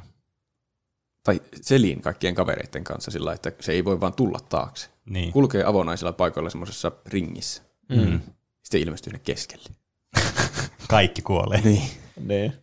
Alppeni sanoo, jostain muistelisin kattoneen, että paras tapa vahingoittaa niitä on tulella. Tultahan ne käytti tuossa elokuvassakin, Mm. mm. tai yrittivät käyttää. Samuli Levaniemi sanoo heti itselle, boom, headshot. Ei tarvitsisi, ei tarvitsisi sitten panikoida siellä, koska tällaisena 42V-pelinörttinä veikkaisin, että käy huonosti ja ei pääse sitten Xenobiats lisääntymään päättämällä ruumiilla. Niin Jesus. Jesus Christ. se on tietenkin, sekin on vaihtoehto. Niin, Niin. niin. mitä tarkoittaa, että miten selviytyisit Alien elokuvassa, että Ei se pelastaako ihmiskunta tuolla tavalla, että ampuu vaan itsensä. Mä sanoisin, että ihmisten vaisto kuitenkin yrittäisi mieluummin selviytyä siitä, eikä vaan niinku luovuttaa heti. Niin. Vai mitä? Niin. Niin kai. Kyllä mä veikkaan, että jos tämmöisen tilanteeseen niin kuin joutuisi, niin sitä yrittäisi kuitenkin selviytyä. Niin. Mm. Mutta mä niin kuin, kyllä mä ymmärrän niin kuin sen, että se voi tuntua toivottomalta ja niin kuin tavallaan, että voi päästä paljon vähemmällä sillä, että vaan menehtyisi spontaanisti. Niin. Huiskukuu sanoo, sain joskus jonkun ihme kirjan, missä opetettiin selviytymistaitoja. Oli siellä ihan hyödyllistäkin asiaa, mutta aika kieliposkella kirjoitettua kamaa. Siellä oli myös kohta alien invaasiosta. Selviytyisin siitä ottamalla peilin ja näyttäisin sitä muukalaiselle, joka koko joka joko hämmentyy omasta peilikuvastaan ja kuvittelee näkevänsä harhoja, tai luulee, että olisin myös heitä. Sitten jos ei toimi, vaan hän silti aikoo hyökätä, niin peili on edessä, joka hänen pitää rikkoa, mikä tietää hänelle vuosien epäonnea. Jolloin minulla olisi tarpeeksi hyvää tuuria selviytyä heidän aikeistaan. Jos totta puhutaan, niin kuseessa ollaan pojat. Mitä? Mä haluan tuommoisen selviytymiskirjan, tuo kuulostaa hyvältä. miten niin? Miksei alieni olisi nähnyt omaa peilikuvansa ikinä? En mä tiedä. Alieneilla ei ole jotenkin peilejä. Onko se joku planeeta, mikä maaplaneetan joku oma aine, josta peilejä tehdään ja muilla ei ole sitä. Ehkä. Ja samaa kaikkea muuta heijastava. Tuossa on ainakin yksi tuommoinen niinkö varteen otettava vaihtoehto, en tiedä varteen otettava, mutta mahdollinen vaihtoehto Niin. niin. meidän omaan strategiaan. Peilejä varmaan löytyy sillä alukselta. Niin. Niin, kyllä, Sillä ei tosiaan niitä silmiä, niin niin. No se. niin sitä peilikuvista ei ole niinku hyötyä. Mutta se epäonni voisi vielä toimia. Niin ehkä. Asettaa hirveänä peilejä sinne ympäri, ympäri ämpäri alusta, että jos se rikkoisi vahingossa yhden niistä. Niin, mutta niin. Hmm. Sitten itse olisi ihan pihalla, että missä onko näkevä omia peilikuvia. Niin. Jouha Uuno sanoo, ajattelin pysyä kotona, jos se tuulee, niin ammun hirviökiväärillä. Hirviökivääri. Hirviökivääri, se oli musta hauska. August Onni sanoo, vitsi miten hyvä kysymys. Olen aina salaa halunnut, että jokin alien invaasio tulisi maan päälle tai zombiapokalypse, mutta olisihan se aika hirveää. Kuitenkin palatakseni kysymykseen, valtaisin jonkun koulun ja rakentaisin sinne kunnon bunkkerin ja olisin itse tietysti sen valtias kautta jokin presidentti. Tämä nyt ajautui johonkin omaan tuommoiseen valtafantasiaan. Olisi muuten jännä joku uusi Alien-elokuva, jossa olisi joku invaasio näitä xenomorfeja. Mä en ole nähnyt niitä Alien versus Predatoreita, että tapahtuuko niissä mitään tommosta, mutta ainakaan niissä pääsarja Alienissa ei tapahdu. Mm. mm. Joku vaan tiputtaa niitä munia helvetisti maahan ja sitten katsotaan mitä tapahtuu. Se olisi kyllä jännä. Ois kyllä. Koulu ei varmaan suojelisi hirveänä. Mm. Mä Mm. veikkaisin. Ipatedetsi mies. Mitenkään tuo pitäisi sanoa? Mä luin, että iPad the esimies ensiksi, mutta ei se niin voi olla. Ipa the Detsimies. Ehkä se on niin. En selviytyisi. Jaa, 99. se oli siinä se. Kyllä. Jaa, 99. No, muuttaisin korpen elelemään ja toivoisin, että ne ei löytäisi. Varmaan löytäisi. Mm. Karppis Ana. Ne kun ei tykkää lämpimästä, niin menisin saunomaan. Saattaisi vaan käydä saunatimot, kun ne ei uskalla mennä jäähylle. Aivan. Onko, niin, kyllä kai tämmöisellä rahtilaajaluksella, jossa ollaan niinku vuosi tai kaksi vuotta, niin voi olla Niin. saunakin Pakkohan siellä olla sauna. hyvin. Niin. Kuule, sauna on suurinta huutoa tuolla niin kuin kaukana tulevaisuudessa. Se on Mm. suuri asia, mitä Suomi on jättänyt tälle meidän niin yhteiskunnalle sen jälkeen. Mm. Kyllä. En ole katsonut Alien-leffoja, sanoi Eino the Gamer. Real Dano sanoi, en tiedä kun en ole katsonut. Oho. Rasse Huhta sanoi, aluksen kurssi kohti lähintä aurinkoa ja äkkiä pakokapselilla kohti parempaa huomista. Niin. Siinä on jo suunnitelma. Kätevästi oli se itsetuho. Mä en tiedä kyllä, mihin sitä itsetuhoa niinku tarvii oikeasti siinä Nostromilla. Niin olisiko, niin kuin, Alien invaasion Niin. vuoksi. onko tuo tuommoinen standardi, että pitää olla aina tuommoinen itsetuho tuommoisessa aluksessa? Hmm. Mutta eihän missään oikean elämän tuommoisessa laitteessa ole itsetuho. Mitä kun lentokoneessa olisi itsetuho? Niin, On aika synkkää, kun alkaa miettiä tämmöistä oikea elämää siellä. niin, että miksi, miksi siinä on se? Koska eihän, jos ne ei ole törmännyt paljon alieneihin, eikä varsinkaan tämmöisiin alieneihin, niin mihin sitä tarvii? Se, Niin minkä sillä voi sitten välttää? Kyllä, mutta tavallaan jos semmoinen on olemassa, niin kyllähän se vähän niin kuin viestittäisi jo, että sillä on joku tarve olla olemassa tämmöisiä tilanteita varten. Niin. Niin. Ehkä joku alus on joskus tullut alienin kaappaamaksi ja sitten on tullut standardiksi laittaa itse tuohon mekanismit kaikkiin Niin. aluksiin. Mutta se on osa jotain peruskoulutusta, että näin käynnistät itsetuhon. Niin. Mm. Mutta silleen niin kuin miettii sen korporaation näkökulmasta, niin vähän huono idea olla tuommoinen itsetuho vaan omissa aluksissa. Niin. Oli, oli siitä tuossa tietenkin hyöty. Ei ne mitenkään vahingossa sitä laukaissut tuossakaan. Paitsi, mm. että se ei ehtinyt enää perumaan sitä sitten. Niin siinä on se tyhmä, että se pitää perua ensimmäisen viiden minuutin aikana. Niin. Ja jos ei peru, niin sitten se räjähtää seuraavan viiden minuutin jälkeen. Mm. Ja se oli vielä ihan sillä jonkun siinä justiin samalla hetkellä, että sai ne kaikki tehtyä ja sitten kuitenkin viisi minuuttia aikaa, niin räjähtää. Niin. Mm. Aito Rollo sanoi ihan ensimmäiseksi, en tankkaisi itseäni ainakaan täyteen maitoa, sehän me opittiin Bishopin tapauksesta. Tuosta mun piti googlettaa, että mitä tuo tarkoittaa, niin se oli vissi jossain myöhemmässä Se on siinä, onko se siinä Aliensissa, niin siinä on Androidicon Bishop. Ä, se, Joo. Ash juo muuten tässäkin tosi paljon maitoa. Aha, tuota Mä-. Sen voi kuolla Tajunnut vain, jos ei tiedä, että, tai siis niinku, jos tietää, että se on Androidi, koska Niin. se ei näy, kaikki muut syö paljon, mutta se juo maitoa aina. Onko se ei maito, tietenkään- maito joku a- Androidin ravinto? Varmaan se oli ihan täynnä sitä maitoa, niin. Niin. mutta se on jännä, että niinku, normikatsoja ei kiinnitä siihen mitään huomiota, kun se on vaan maitoa. Niin. niin. niin, totta. Maito on hyvää, niin sitä voi muutenkin juo paljon. Hetkinen. Niin. Onko Pene Androidi? Pene on aina juonut tosi paljon maitoa. Mm. En ole Androidi. Tiedätkö meidän varmuuden vuoksi lyödä Pää pää irti. irti? Aika traaginen tulee tästä jaksosta kyllä, jos sen teette. niin. Te hippi sanoo, olisin kuollut ennen kuin koko homma olisi edes alkanut kunnolla. Pumppu ei kestä mitään tuommoista. Vanhuus. Se on siinä vaiheessa, kun niille tulee ekaa kertaa se signaali siltä planeetalta. No niin, nyt sitä mennä. Äh, niin ei, ei edes tiedä vielä, että se on varoitussignaali. Se on hätäsignaali. Niin. Onion Warrior. Luultavasti kuolisin miltei välittömästi, jos joutuisin taistelun kyseistä oliota vastaan. Öö, L4RZ0. Larso? Yksi. Olet Larso, oletko se sinä? Yksi. Jos olisit vaarassa joutua xenomorfin ruokalistalle, niin ainoa asia, mitä oikeasti voit tehdä, on liittoutua lähimmän predatorin kanssa. Kaksi. Jos Predator ei ole syystä tai toisesta käytettävissä ja et ole vielä saanut facehackeria naamaa, naamasi suuntaa tie, äh, naamaasi, suuntaa tiesi kohti lähintä pakokapselia ja laukaise itsesi ja miehistön kissa kohti avaruuden tuntematonta pimeyttä. Mm. Voisikohan jonkun viestin koittaa lähettää Predatorille, jollekin Predatorille, että täällä on nyt alien täällä aluksessa. Niin, muistatko pahin vihollisesi? Niin. Sitten Discordin puolelta kissamies. Paijaisin sitä ja pyytäisin viereen nukkumaan. Se varmaan auttaisi mut käden käänteessä ikiuneen. se on tavallaan Taas näitä synkkiä. niin, taiteellisemmin tuolla muotoiltu tuommoinen. Mm. Mä huomaan näissä kyllä semmoisen jatkumon näissä vastauksissa. Mm. Aika moni on sitä mieltä, että peli on jo pelattu. Se on Niin. nyt meno. Dangojäpä sanoo, itsehän menisin vanhalla kunnon taktiikalla, if you can beat them, join them. Eli voittaisin tämän luottamuksen ja sitten ampuisin tälle kuulon, jos toisenkin kallon. Mun mielestä toi olisi ollut parempi taktiikka, että ei sitten petä sitä alienia ikinä, että alkaa vaan sen kaveriksi. Niin. Hunttii niitä to- miehistön muita jäseniä. niin. Tosta tulisi hyvä joku parodia. Niin. Miten se kanssa liittoudut? en tiedä, yrittää viittoa sille jotenkin. niin. Kaveri, kaveri. Ekokin tosi ärsyttävä tuo Parker. Tapetaan. niin. Tai se on tappamassa jonkun kaverin, niin itse äkkiä tappaa sen kaverin ennen sitä. niin. Olli legendaarisin hetkinen, tuo on vaan vastaus tuohon edelliseen. Draakan.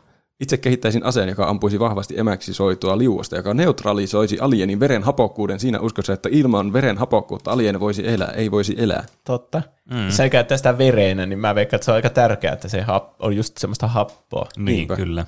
Mm. Ehkä tätä voisi kehittää myös jonkinlaisessa vallihauta-ideassa, joka ympäröisi bunkkeria joka, ja olisi täytetty tällä samanlaisella aineella. Lopuksi tarpeeksi kossua mukaan bunkkeriin ja toivoa idean tehokkuutta. Kossu myös auttaa siihen, jos idea ei toimi ja alienit pääsisivät bunkkeriin, niin ainakin olisi tarpeeksi jurrissa, että ei enää sekään haittaisi. Toki vajosi tuohon epätoivoon lopulta. Mutta se Aina on, vaikka tulee joku tämmöinen legit, Niin. hyvä strategia, niin sekin on, että mutta to, to, to, todennäköisesti kaikki kuolee kuitenkin. niin. Mut se on hyvä, että on niinku kuitenkin tommonen niinku varasuunnitelma, varasuunnitelmakin löytyy. Niinpä, niin. olla tarpeeksi humalassa. Mm. Mutta tuossa olisi tietenkin se, että tuo voitaisiin ottaa osaksi meidänkin strategiaa, tuommoinen Niin. niin. emäksi soitu liuos. Kuulostaa Kyllä. Myös jotenkin hirveän tieteelliseltä. Niin. Se kuulostaa myös semmoiselta, mitä varmasti löytyisi jotenkin sieltä avaruusaluksesta. Niinpä.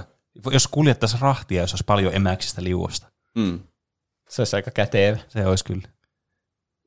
Starfighter sanoo, kysyisin, että onko sulla liittymäasiat kondiksessa, ja Xenomorph juoksisi varmasti karkuun.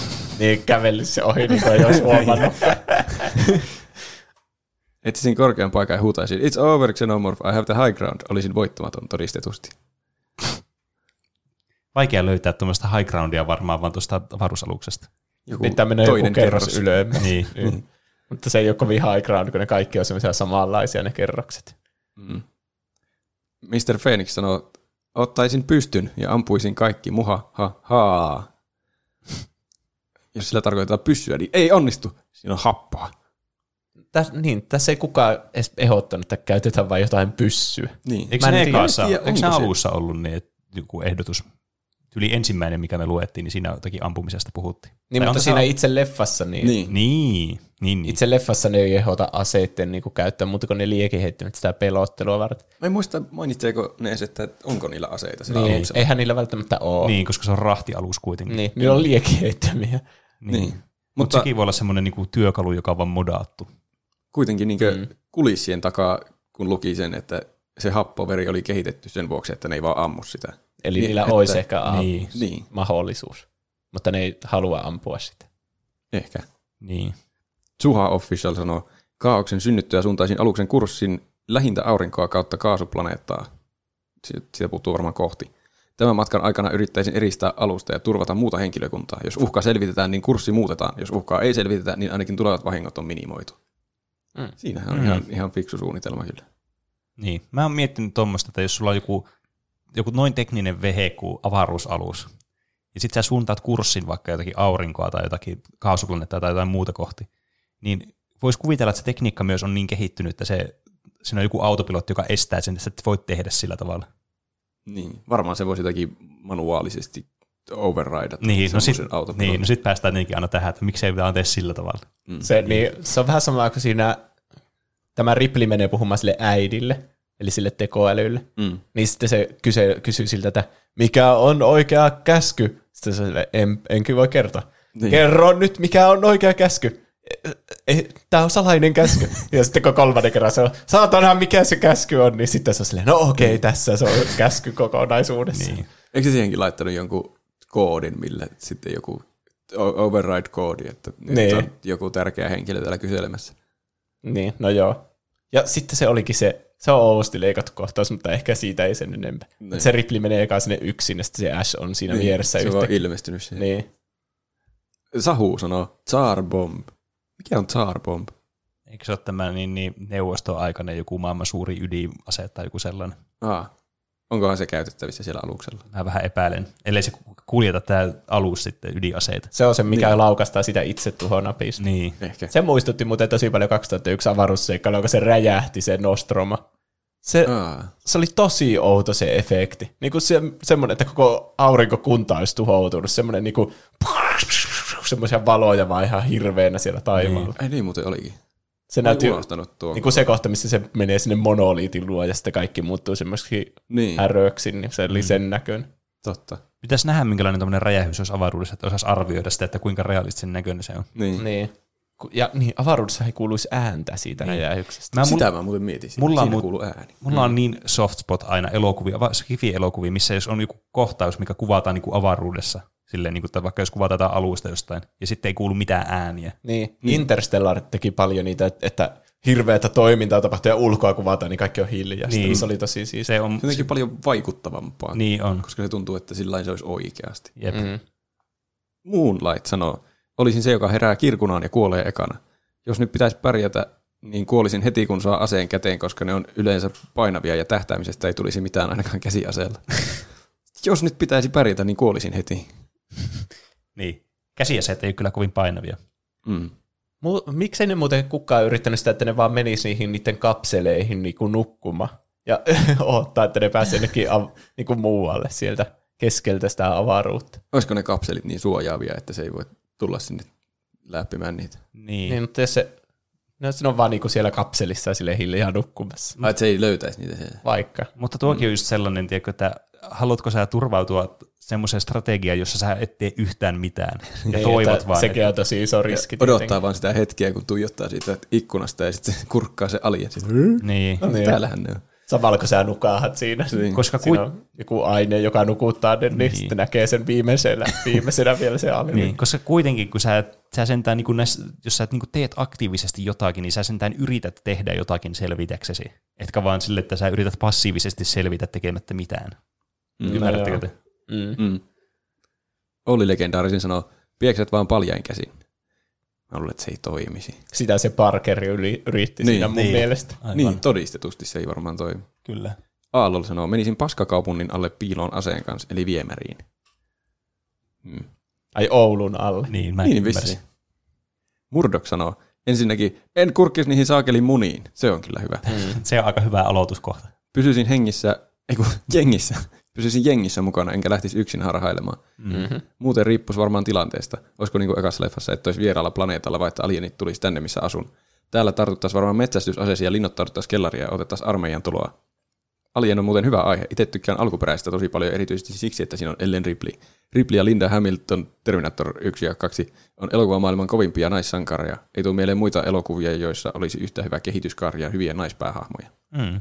Tuosta ei tullut mu- muuten edes puhuttua, että sehän on parhaita naishahmoja varmaan tuo Ripley. Niin jo. Mm. Se, se on vähän erilainen kuin se niin Terminaattorin se, mikä Sarah Connor, Niin. koska se on niinku semmoinen ihan normi-ihminen siinä alussa ja Mm. pelkää eikä tiedä mitään mistään ja se kehittyy semmoiseksi badassiksi. Mutta mun mielestä tässä tämä niin Ripley on aika badass koko ajan. Niin. Ei se ei hirveänä kehittyä se elokuva aikana. Tietenkin se, se laitetaan semmoisiin tilanteisiin, missä se ei ole Mm. ennen ollut, ja Niin. sitten nähdään, että miten se niistä selviytyy. Ei Semmoinen tietenkään, aika rohkea siellä sitten lopussakin, kun on niinkin aivan henki hieverissä Niin. tai hengen lähtö käsillä. niin. Mm. ei tietenkään vie yhtään pois tota noin, niin Ripley hahmolta, että se on valmiiksi jo badass. Mm. Niin. Se on se justi se, joka niille sanoo suorat että saatana, nyt ei oteta tuota yhtä tänne alukselle, että niin. se on jo mennyt. Ihan niin kuin sillä olisi jotakin omia kokemuksia tuosta aiheesta. Niin. Niin. Se on vaan tarpeeksi järkevää, että ne on Niin. syystä ne karanteeniprotokollat paikalla. Niin. Niin, se on kattonut ne videoluennot niin kunnolla läpi. Niin. Vastailut niihin monivalintakysymyksiin. Jep.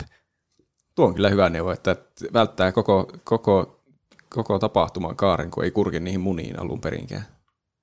Aika jänniä munia kyllä. Niin. Mitä jos olisit itse alieniplaneetalle, niin kyllä nyt itsekin tekisi mieli vähän kurkkea. Mutta jostain vähän pitemmän matkan päästä kurkki. Niin, mutta sitten se ei auta, jos joku toinen kurkkii. Niin. Se on niinku liikenteessä, niin vaikka sä ajasit hyvin, niin sä et voi luottaa siihen, että muut ajaa. niin. Vähän pitää kurkkia. Aina pitää vähän kurkkia. Ready to go sanoo, jos suoritukseeni Alien Isolationissa on uskominen, etsisin lähimmän kaapin ja en vaan poistuisi sieltä. Kaappi voisi olla vaikka ensiapupisteen lähellä. Voisin kasata kaikki laastarit jne pinoon ja jaella niitä sieltä kaapista sitten muille selviytyjille tarpeen mukaan. Se on niinku semmoinen joku, Hauska joku oma kuntosali, niin pukuhuone, jossa kaikki on eri niissä lokeroissa. Ja sitten, hei, ota tästä, antaa nopeasti sitä, ota tästä joku niin. lastari tai ruokaa tai jotain. Niin. Tuo kuulostaa hauskalta, että sillä on tämmöinen oma rooli tuolla. Että mm. muut yrittää sillä taistella ja selviytyä ja sitten, että oi sain haavan, pitää mennä tuonne kaappi, kaappi se piiloutuu ja Ajattelin, hakemaan mä ajattelin suoraan, että ne kaikki on niissä kaapeissa. Mä, mä ajattelin, että ne lastarit tulee sitä luukusta silleen, Niin, niin. Pitää mennä koputtamaan. Niin. Yksi laastari, kiitos. Salainen koputus. Niin. Jep. Pyrtsi Kuu sanoo, kysyisin, että haluatko tulla avantoon? Se oli- Se oli meidän viimeinen. Lopetettiin taas tähän parhaimpaan idea. Kyllä. No mikä on nyt sitten meidän, meidän oma virallinen strategia? No siinä, kun katsoo sitä leffaa, niin tosi helppo huomata sellaiset niinku kohdat, missä ne teki niinku suuren virheen. Niinku se, että ne ei noudata niitä karanteenimääräyksiä. No se on kyllä. Niin jos on niinku alieni, uusi rotu, joka on toisen naamassa, Niin, ja sitä ei tiedetä mitään. niin, niin totta kai sillä on semmoisia tauteja, johon niinku ihmisen keho ei ole millään ta- tavalla valmis puolustautumaan. Niin. Niin. Taudit olisi varmaan ollut parempi vaihtoehto tässä, mutta tuo oli vielä tämmöinen hirveä murhaaja. Niin. Niin Mä en ymmärrä, miten ne teki sen, että ne otti sen sinne alukselle. Mä olisin sanonut, että se on jo mennyttä. Niin. Niin. Mutta Mutta no se Ash tietenkin päästi ne sisälle Niin, niin, siitä, et että se- se... jos se ei olisi ollut se Android, niin sittenhän se Ripley olisi ehkä ollut, että ette pääse, pysykää Niin. siellä. Niin. se on vähän vaikea, kun Riplillä oli se käskyvalta siinä vaiheessa siellä aluksella. Mm. Ja se sanoi, että ei päästä niitä ja silti ne pääsi sinne, niin se on vähän niin kuin Niin. turhaa sitten. Mm. Toinen on se, että ne hajaantuu ihan turhaa monta kertaa. Ja aina kun ne on yksin, niin ne kuolee. Niin. Mm. Ei Ja- ikinä kannata mennä yksin mihinkään. Niin. Niin. Siis no jos, jos niitä oli kuusi tai seitsemän kerralla siinä, niin kyllähän ne sitten niillä liekiheittimillä voisi niinku vähän niinku saa sitä Niin. tarkoitettua. Ja, ja muutenkin se alien ei, tai xenomorph ei vaikuta semmoiselta, että se on semmoinen nopea massamurhaaja, vaan semmoinen vaania ja semmoinen, että se odottaa just, että joku erkanne ja sitten yhden Mm. murhaa silleen plups. Mm. Toisin kuin joku predatori on enemmän semmoinen, että se voisi vaan tulla ja tappaa joku viisi tyyppiä kerralla vaan silleen plöts. Niin. Mm. Niin varmasti niin kuin jos se olisi porukassa ja se tulisi sitten se xenomorfi sieltä jostakin, niin se tuntuisi ehkä tilanteelta, jonka pystyisi jotenkin päihittämään. Niin, kyllä paremmat mahdollisuudet pakosta, vaikka vähän tuntuu, että se voittaisi kuusikin ihmistä, vaan flöp, flöp, Niin. flöp. Mutta mm. tahan se nyt paremmat mahdollisuudet mennä semmoisessa kuuden ihmisen häröpallossa kuin yksitellen olla Niin, kuo- kyllä. kuolemassa siellä. Mm. Mutta niin, siinä on ainakin yksi taktiikka. Pysyä yhdessä. Niin. niin. Ja se pakokapseli olisi myös hyvä idea, vaikka niinku rajoitukset sanoisi, että sinne saa mennä vain niin, neljä. kyllä. Niin. Mutta sinne fyysisesti mahtuu ne koko porukka ihan helposti. Niin, Mm. kyllä. Niitä oli, oliko niitä sitten vain yksi? Mikä, mi, millä osalla ne lähti sinne niin vieraalle planeetalle? Koska nehän otti siitä Nostromosta jonkun osan ja meni sinne vieraalle planeetalle. Mutta se ei ollut se pakokapseli, missä Ripley oli, koska se oli paljon isompi. Niinpä. Eli niillä on joku keino laittaa se alus ainakin niinku kahtia. Niin. Vai oliko niillä se niiden rahti niinkö siinä, että ne jätti sen siihen leijumaan sitten? Niin, että se on per, periaatteessa niinku rekasta olisi vaikka se kontti pelkästään. Niin. Ehkä. Totta. Hmm. Mm. Mutta onhan sekin joku keino, että se alieni olisi siellä vaikka siellä konttiosassa silloin. Ja sitten niin. ne Niin. jättäisi sen jälkeen. Niin. Niin. niin, kyllä. Pystyisikö sitä alienia jotenkin beittaan sinne, tota, no niin, sinne pakokapseliin ja jättää sinne sen? Vaikka sillä kissalla. Niin, mutta niin. se ei Niin. kyllä selvästikään niinku kiinnostunut sitä kissasta, koska se olisi varmaan kuollut ensimmäisenä. Niin. Ja, niin.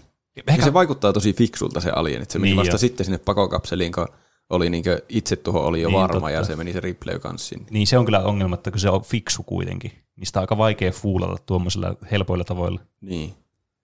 Että jos vaikka laittaisi jonkun, uhrattaisi joku yksi kaveri yksin harhailemaan sinne, sinne ö, rahdin mukaan ja sitten se kävisi sen tappamassa ja sillä aikaa se irrotettaisiin se koko, koko niinkö, alus siitä. Niin. Että menisikö se ylipäänsä sinne. Mm. Mm. Yksi taktiikka, mikä kävi mielessä, niin tässä on joku tämmöinen painovoimageneraattori tässä aluksessa. Mm. Ne, muun muassa kun ne laskeutuu, niin ne puhuu jostakin, että ota se painovoima bla bla bla päälle tai pois. Mitä jos ne ottaa sen painovoimageneraattorin pois, niin se alienihan on tosi kämäsen näköinen, kun se leijuu siellä avaruudessa. Niin sitten se leijuu vaan siellä sisällä sille, wow, mä en ollut yhtään varautunut tämmöiseen. Niin, osaisiko Niin. se toimia sillä painottomassa tilassa? Koska mä veikkaan, että nämä, jotka kuljettaa tätä rahtia, niin voisi olla paljon parempia liikkumaan painottomassa tilassa. Niin. Kuin se alieni. Se voi, Se ainakin näyttää aika kömpelöltä se alieni, mutta mistä tietää, kuinka ketterästi se sitten vetelisi itseään siellä niin. painottomanakin. No, meillä on yksi todistusaineista, se missä se lopussa lentää siellä avaruudessa. Niin. niin. Siinä se ainakin näyttää tosi kömpelöltä. Näyttää aivan luovuttaneelta. Niin. No, mutta toisaalta siinä vaiheessa se kyllä varmasti on jo aika Niin. Siinä sekin tajuaa elämän realiteetit, että niin. Niin. tämä oli tässä. Niin. niin. Mutta kyllähän se tarjoaisi ehkä semmoisen niin jonkinnäköisen niin kuin paremman mahdollisuuden siihen ainakin, että kun verrattuna, että mä veikkaan, että se xenomorfi ei ole niin kuin ainakaan omassa elementissään painottomassa tilassa, mutta rahtityöntekijänä niin varmasti osaisi koilla kuitenkin jotenkin hyvin niin painottomassa tilassa. Mm. Ehkä. Okei. Okay. Tehdään aluksesta painoton, tai siis kaikista aluksen matkustajista painottomia. Painovoima-asia laitetaan pois päältä Mm. ja katsotaan, miten se reagoi siihen. Ohjataanko me alus kohti jotakin tähteä? Mä sanoisin, että mieluummin yritetään se hämätä tai työntää jonnekin niinku erilliseen osaan. Mitä jos se laitetaan sinne hätäkapseliin, se alieni? Niin, mutta miten sen saa sinne? Niin. Voiko, onko siitä painottomasta tilasta hyötyä, että sen jotenkin saisi tönästyä sinne ja se vaan leijuu sinne, Niin. sinne ei. Tök- tökkii niillä sauvoilla, sähkösauvoilla sen sinne sitten. Mm. Niin, Voikohan se laukaista sen pakokapselin niin sieltä ulkopuolelta, että ehkä vaikka ei. ketään ei ole kyyvissä? Voisi kuvitella, että tuommoisessa, niin kuin, ää, tiedättekö, avaruusaluksessa olisi joku tapa, että jos sinne tulee tulipalo, että miten se tulipalo estetään. Että eihän se nyt voi olla silleen, että jos ne tulee tulipalo sinne niin alukseen, niin se on soronut koko alus. Vaan Niin. sillä täytyy varmasti olla joku systeemi, että sinne tulee jotkut niin semmoiset lukot, että tulee joku ovi tulee, joka sulkee sen tilan. Ja veikkaisin, että helpoin tapa sammuttaa tulipalo avaruudessa, että sinne tulisi sitten niin kuin, päästä se ilma ulos sieltä. Niin siellä on happea, niin sitten se tuli sammuu. Niin voisi ku- kuvitella, että tuommoinen alus olisi suunniteltu sillä tavalla, että siellä olisi, niin kuin, ne olisi sellaisiin sektoreihin, mistä voisi sitten niin kuin, eristää sen tulipalon. Niin jos sytyttäisi johonkin tulipalon, missä se luulisi, missä voisi katsoa sillä niin tutkalla, että missä se alien liikkuu, niin se, voisiko se olla joku tapa, millä pääsisi eroon siitä? Koska eihän, se voi, eihän ne ilmaventtiilitkään voi olla silloin auki, jos yritetään päästä se ilma ulos sieltä, missä se tulipalo on. Hmm. Eli sä oletat, että se ei pysty hengittämään ilman happea vai? Niin, tai vähintäänkin se on lukossa siellä sisällä. Niin. Niin kyllä varmasti siellä on jotkut toiminnot, millä voi niin eristää alueita. Että jos se eristäisi vaan johonkin. Mutta sitten Niin. tuleeko se vaan siellä eristyksessä mukana sinne maapallolle. Ja... No mutta siinä ainakin sitten sä ehdit niin kuin, luoda paremman suunnitelman, mennä vaikka lähelle maapalloa ja sitten mennä sillä, sillä pakokapselilla kaikki voi mennä siihen, kun sinne pystyy varmasti menemään sen verran matkaa, että sä voit mennä sitten siinä loppumatka sille. Niin voisiko se eristää johonkin paikkaan sillä että oma tie pakokapselille olisi sillain turvattu ja se jää jumiin sitten sinne alukselle. Niin. Ja jos mm. tilanne ei näin olisi, niin sitten ainakin olisi aikaa signaloida jollekin muille, että hei, täällä on tämmöinen, että voitte te pelastaa meitä, tuhota tämä. Tai pistä se Lähetetään hätäsignaali Niin. sieltä. hetkinen, hetkinen. Täsmälleen sama, samaa, mitä se teki se Niin. alienin mies sillä planeetalla. Niin. niin. Hmm. Mä en näe tätä mahdottomana niin kuin ideana, että se saisi jonnekin eristettyä. niin. Mm. Ja sitten, niin. Sitten se pysyisi. Voikohan ilmastointikanavatkin sitten eristää? No mutta jos, se, jos niitä ei voisi, ja se, jos oletetaan, että se sammutetaan, se tuli siis sillä tavalla, että siltä lähtisi se happi vege, mm. niin sitten jos sillä olisi ne ilmastointikanavat, niin sitten se olisi ihan turhaa, koska siellä kuitenkin se ilmastointikanava toimisi. Niin.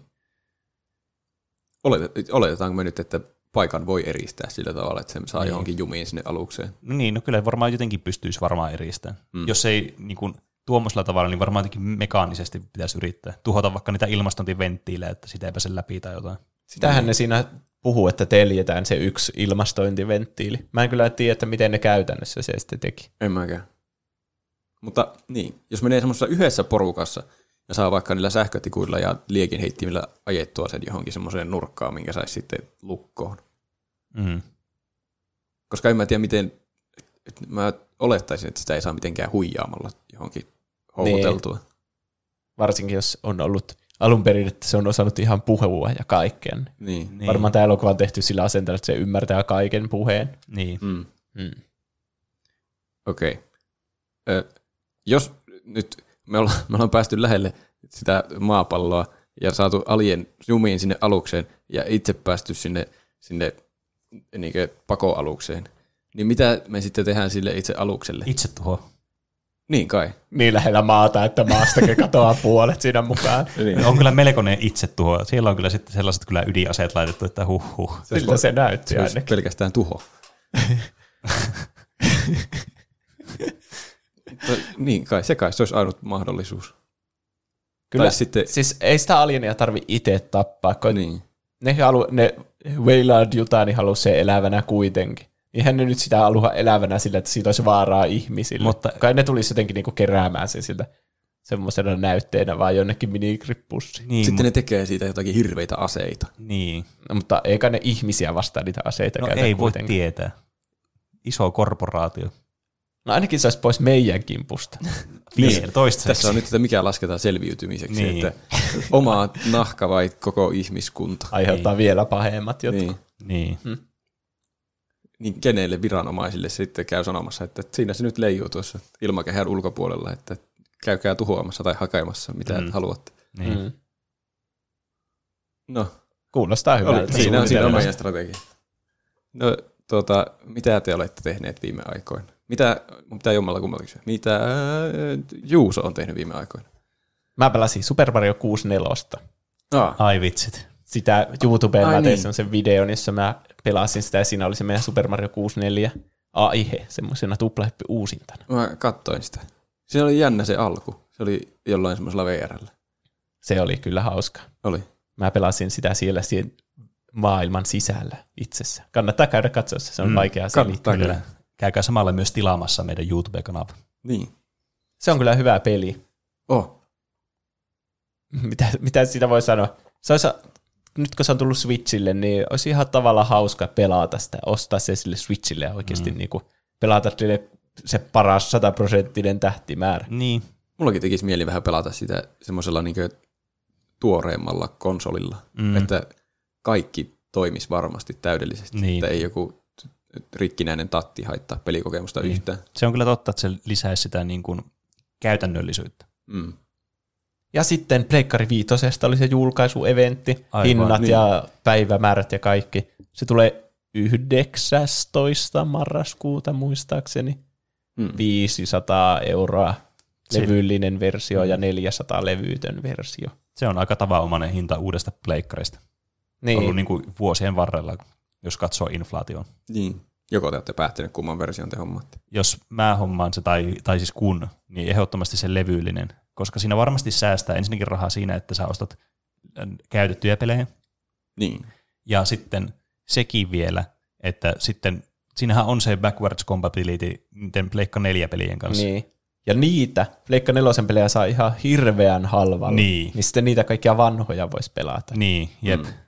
Sillä voi my- myös katsoa 4K Blu-rayta ja kaikkea semmoista. Niin Niin ehkä ainakin, se on se käytännöllisempi versio. Kyllä, että niin. Niin. se 100 euroa hintaeroa, mikä niillä on, niin minimoituu kyllä aika nopeasti. Mm. Aika moni varmaan ostaa sen levyllisen Niin. version. Toisaalta se levytön versio on paljon liikimän näköinen, että siinä on sitten se, mutta No se on vaan visuaalinen ero. Niin, Se on kyllä paljon hienompi. niin, Voi harmi, se on suunniteltu se digitaalinen versio mielessä. niin, Varmaankin. saako siitä pitemmän päälle sitten jotenkin Sony enemmän rahaa, jos porukka ostaa sitä. Ei voi kierrättää pelejä toisille. Niin, kun on varmasti saa. Ne saa, nehän saa sitten kaikki niistä levyjen, tai siis pelien myynnistä ne Niin. niin. rahat itselleen. Se Kyllä. kyllä sitä siltä storeista. Ja varmaan ei tarvi niinku fyysisesti tuottaa yhtä paljon pelejä mm, levy, Niin. levyille. Kyllä niin, kai se niillekin maksaa kaikille Niin. julkaisijoille se levyjen Niin. niin. painaminen. Joskin ne joutuu siitä huolimatta tekemään sen, koska sitä on kuitenkin levyllinen versio olemassa. Niin, Et se ei jos- varmaan merkittävästi laske sitä niin kuin, hintaa sitten sillä. Jos kysyntä laskee kovasti, niin varmaan ne tekee niitä vähemmän. Niin, no siis varmaan tulevaisuudessa, mutta ei se Niin. aluksi vaikuta millään tavalla. Mm. Mutta jänniä aikoja eletään. Kyllä. Mm. Siinä oli kyllä. Final Fantasy 16 traileri kanssa. Kyllä, se oli oikein hieno. Palaa, Kyllä. paluu semmoisiin fantasia Niin, maailmoihin. Tästä skifi, skifejä on ollut ne kaikki Final Fantasy jostakin, mä en tiedä, 12 asti. mm, no se on semmoista steampunk-fantasyä. Niin, että lasketaankohan edes sitä. Mä sanoisin, että ei. On steampunk on kyllä sen verran eri kuitenkin genrenä. Mm. Ehkä niin kuin joku ysi oli edelleen semmoinen kunnon fantasia, fantasia. Eli paluu juurille. Mitä, Kyllä. mitä Pene on tehnyt?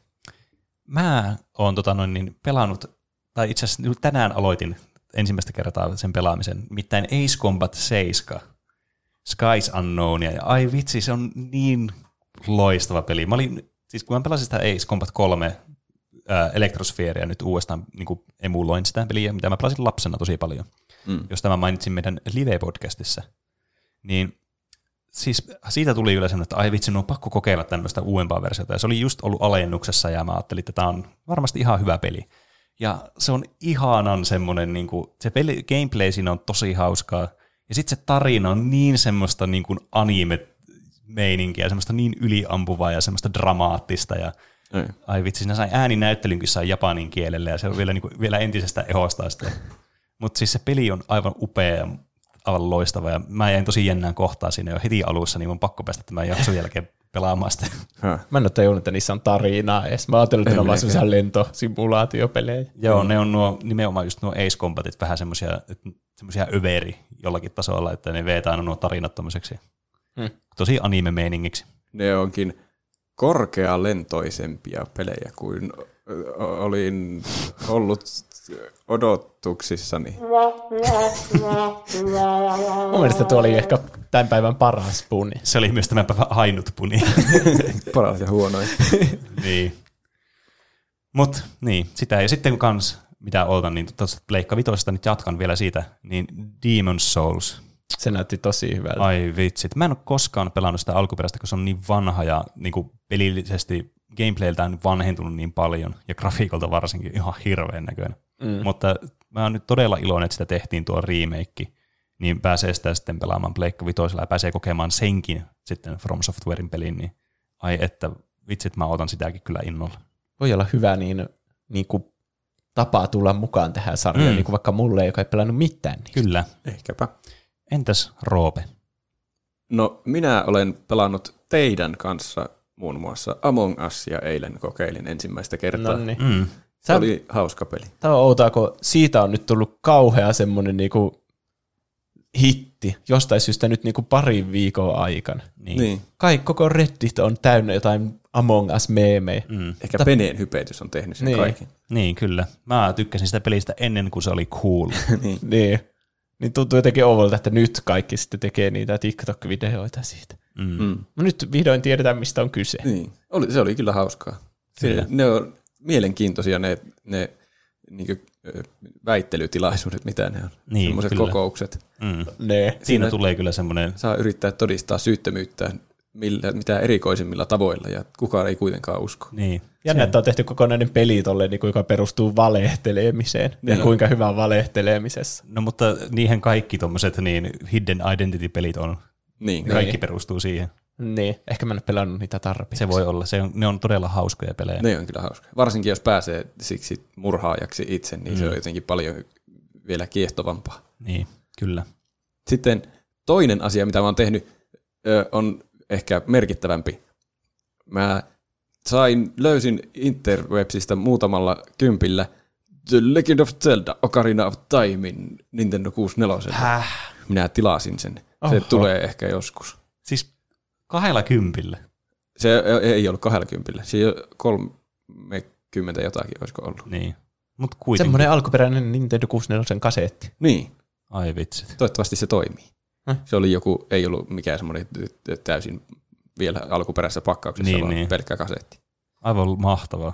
Sitten mä voin pelata autenttisen Zelda-kokemuksen.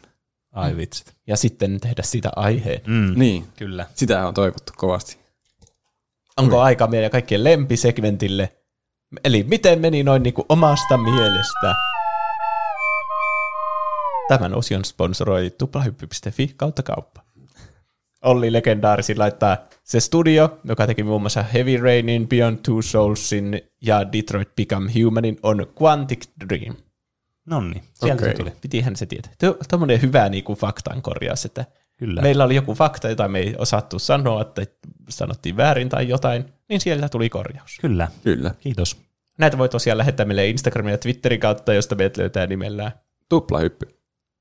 Tai sähköpostilla osoitteeseen, Podcast at tuplahyppy.fi. tai sitten Discordissa, johon löytyy linkki jakson kuvauksesta. Sitten Lollipepan Lol laittaa, sanoitte uusimmassa jaksossa, että kaikkien Star Wars-universumissa on selitys, mutta vieläkään ei ole selitetty sitä Palpatinen naamaa. Hmm. Jos tässä tarkoittaa sitä, että on niin ryppyinen, niin se, se sai siitä salamaniskusta. Se kimposi siitä Mace Windun miekasta ja sen takia sen naama meni sellaisiksi epämuodostuneeksi. Niin kai. Se, se pitäisi selittää ennemminkin, että miten kukaan ei huomaa siinä mitään outoa sen jälkeen. Aa, niin. Voi tuossa tarkoittaa sitäkin, että miksi, miksi ei kukaan sano sille. Niin. Niin. Kuka ei uskalla enää sanoa se. Niin. Se on joutunut johonkin onnettomuuteen. Ei vaan kehtaa vissiin. Niin. Sitä vaan tulee keisari yhtäkkiä. Niin. ja se alkaa puhumaan heti silleen, minä olen universumin välttiäs. Niin. tulee ihan erinäköisen. Dango ja laittaa, Katerineessa on jo ääninäyttelyt, äätin, ääninäytellyt kohtaukset. Ja tuo on myös animepeliksi sikäli vähän harvinainen, että sitä pelaa myös sellaiset, jotka ei yleensä noita japanipelejä pahemmin pelaa. Hmm. Hmm. Mulla tuli tosta, me, mehän mietittiin sitä, että miksi siinä on Katerina, joka kirjoittaa k ja Katerina, Niin. joka kirjoittaa c Niin. Ja tuo, jos siinä on ääninäytellyt kohtaukset, niin sehän voi selittää sen, että ne lausutaan samalla lailla. Niin, kyllä. Jos vaikka on joku, mä kävin Katerinen kanssa keilaamassa, niin sitten se mm. voi tarkoittaa kumpaa tahansa, niistä ei tarvitse ottaa kahta otosta, Niin. että mä kävin Liisan kanssa keilaamassa, Aa, niin. tiedätkö, ja totta. Katerinen kanssa erikseen. Aivan. Sitten viestejä aiheehdotuksia. Meillähän oli nyt vähän taukoa, kun me ei luettu näitä normiviestejä tässä siinä sadannessa jaksossa. Kyllä. Niin. Niin mä luen tästä kolme viestiä ja sitten jotain aiheehdotuksia. Ja ennen Joo. sitä voi myös myös mainostaa, että jos te ette ole nähnyt tätä tuolla niin, niin kuin visuaalisessa muodossa, niin käykää katsomassa sen myös meidän YouTube-kanavalta youtube.com kautta tuplahyppy. Saatiin hauskoja kommentteja. Joku olisi luullut sekoittanut minun ja Penen ulkonäöt keskenään. Vähän härski. Käsittämätön. On kyllä. todellisuus rikkoutuu. Se on niin kuin mm. se jakso aina semmoisessa piirretyissä, missä päät kolahtaa yhteen, niillä vaihtuu ne Niin. niin. tietoisuudet. Aivan. Kaitsu kirjoitti meille. Kuulitte oikein. Olipa mukava jakso tuo teidän live-jakso. Ja vieläpä tuli oma nimimerkkikin kuultua jakson aikana. Paitsi että kun kuuntelin Penen arvailua, että mikä olikaan ensimmäisen viestin lähettäjän nimimerkki, ja Pene lähti arvailemaan, Voi ei. että jollain vokaalilla se alkoi, ja lyhyt nimimerkki, niin iski pieni facepalm, että se oli Seed. Olen erittäin pahoillani tästä. pettymyksen. Sata jaksoa kuunnelleena voin todeta, että hyvin te vedätte. Teidän podcast erottuu eduksen juurikin tuolla positiivisuudella ja rentoudella, joka on aistittavissa. Oman elämän Ismo Leikola, eli Roope, oikein kiva, että tulit myös mukaan podcastiin. Teidän kolmikon juttuja on mukava kuunnella jaksosta toiseen. Ei mulla muuta, jatketaan. Kiitos. Kaitsu. Kiitoksia. Olipa mukava. Meidän ensimmäinen viestilähettäjä Kyllä. lähetti myös tähän jaksoon. Saadaan Niin. teille ensimmäiseen jaksoon. Kyllä. Ehkä se sadan jakson välein aina kirjoittaa viestin.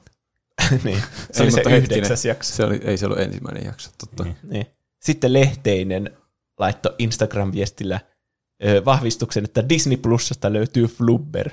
No niin, Oho. mahtavaa. Ja muutkin Discordissa on sitä sanonut ja Niin. katsonut sitä nyt jälkeenpäin. Kyllä kaikkien kannattaa se heti mennä sieltä katsomaan, jos sen palvelun omistaa. Mm. Onneksi on vielä dupattu suomeksi. Kuivuin heti alkumetreillä, kun se herätys roskapönttökohtaus tuli. Tuo on muuten varmaan vielä parempi, että on kuunnellut sen aiheen ja ne kaikki vielä läpäät niistä kohtauksista mm. ja sitten katsoo sen. Niin, totta. Niin Sehän voi tulla lisää arvoakin sille. Sitten luen vielä yhden viestin. Moro arvon tuplahyppy. Ajattelin, kun olette tehneet jaksoja niin hyvistä kuin huonoistakin elokuvista, niin tässä olisi teille ehdottomasti elokuvahistorian surkein elokuva, josta voisi jossakin jaksossa jutella. Elokuvan nimeltään Ascension. Kuulostaako tutulta? Mä on, Ei. tuo nimi kuulostaa tosi tutulta. Laitan vielä kuvan elokuvasta, niin helpompi etsiä kyseinen elokuva, kun ilmeisesti on tehty monia saman nimisiä elokuvia. Eli tässä on kaksi tuommoista kaaputyyppiä tuossa kannessa, se on valkoinen kansi. Tuommoinen niin näyttää geneeriseltä kauhuelokuvan kannelta. Niin, aivan. Ah. PS pitäkää lippu korkealla.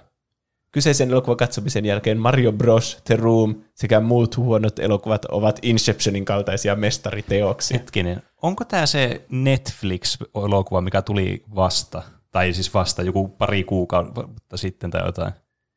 En tiedä, tässä on Blu-rayn kansi Okei, kyllä. no ei se Niin- sitten varmastikaan ole. Niin. Mm. Koska mä oon kuullut se joku Netflix-elokuva, jonka pää nimensä vähän, niin nyt aivan absoluuttista karbage-paskaa. Tuo on Sit- kyllä paljon sanottu, tai vähän sanottu, jos Niin. ruumistakin tulee mahtava mestariteos. Niin. Pitäisiköhän joskus katsoa tuo porukalle ja Ehkä se katsoa, mitä tapahtuu.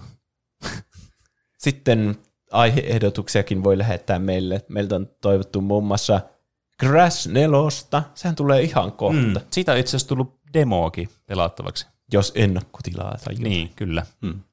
Olli toivoi kaameimmat kauhuelokuvat. Sehän on tätä Halloweenin lähestymistä. Mm. Kyllä. Onska pelaa toivo Among Usia. Onska pelaa taisi voittaa se meidän kuulakilpailun. Kyllä. Ja niin oli. Ja sitten täällä toivottiin Terminaattoria paluu tulevaisuuteen. Hyvä näitä klassikko elokuvia jotka kaikki tietää. Mm. Mä ainakin haluan puhua niistä paljon varmasti. Kyllä. vielä tulevaisuudessa. Ehdottomasti. Mutta siinä oli kaikki, mitä luettiin tässä jaksossa. Laittakaa lisää viestejä. Kiitos kaikille paljon niistä. Kiitos, kiitos. Kiitos kaikille, jotka kuuntelitte. Kiitos, kiitos. Ja muistakaa tosiaan siellä YouTubessa on sitä sisältöä muun muassa sadas jakso, jos missä sitten sen. Ja ö, siinä oli kaikki. Palataanko aiheeseen ensi viikolla? Näin tehdään. Palataan asiaan ensi viikolla. Nähdään ensi jaksossa. Kyllä. Kiitos kaikille teille. Kiitos. Kiitos. Hei, hei hei.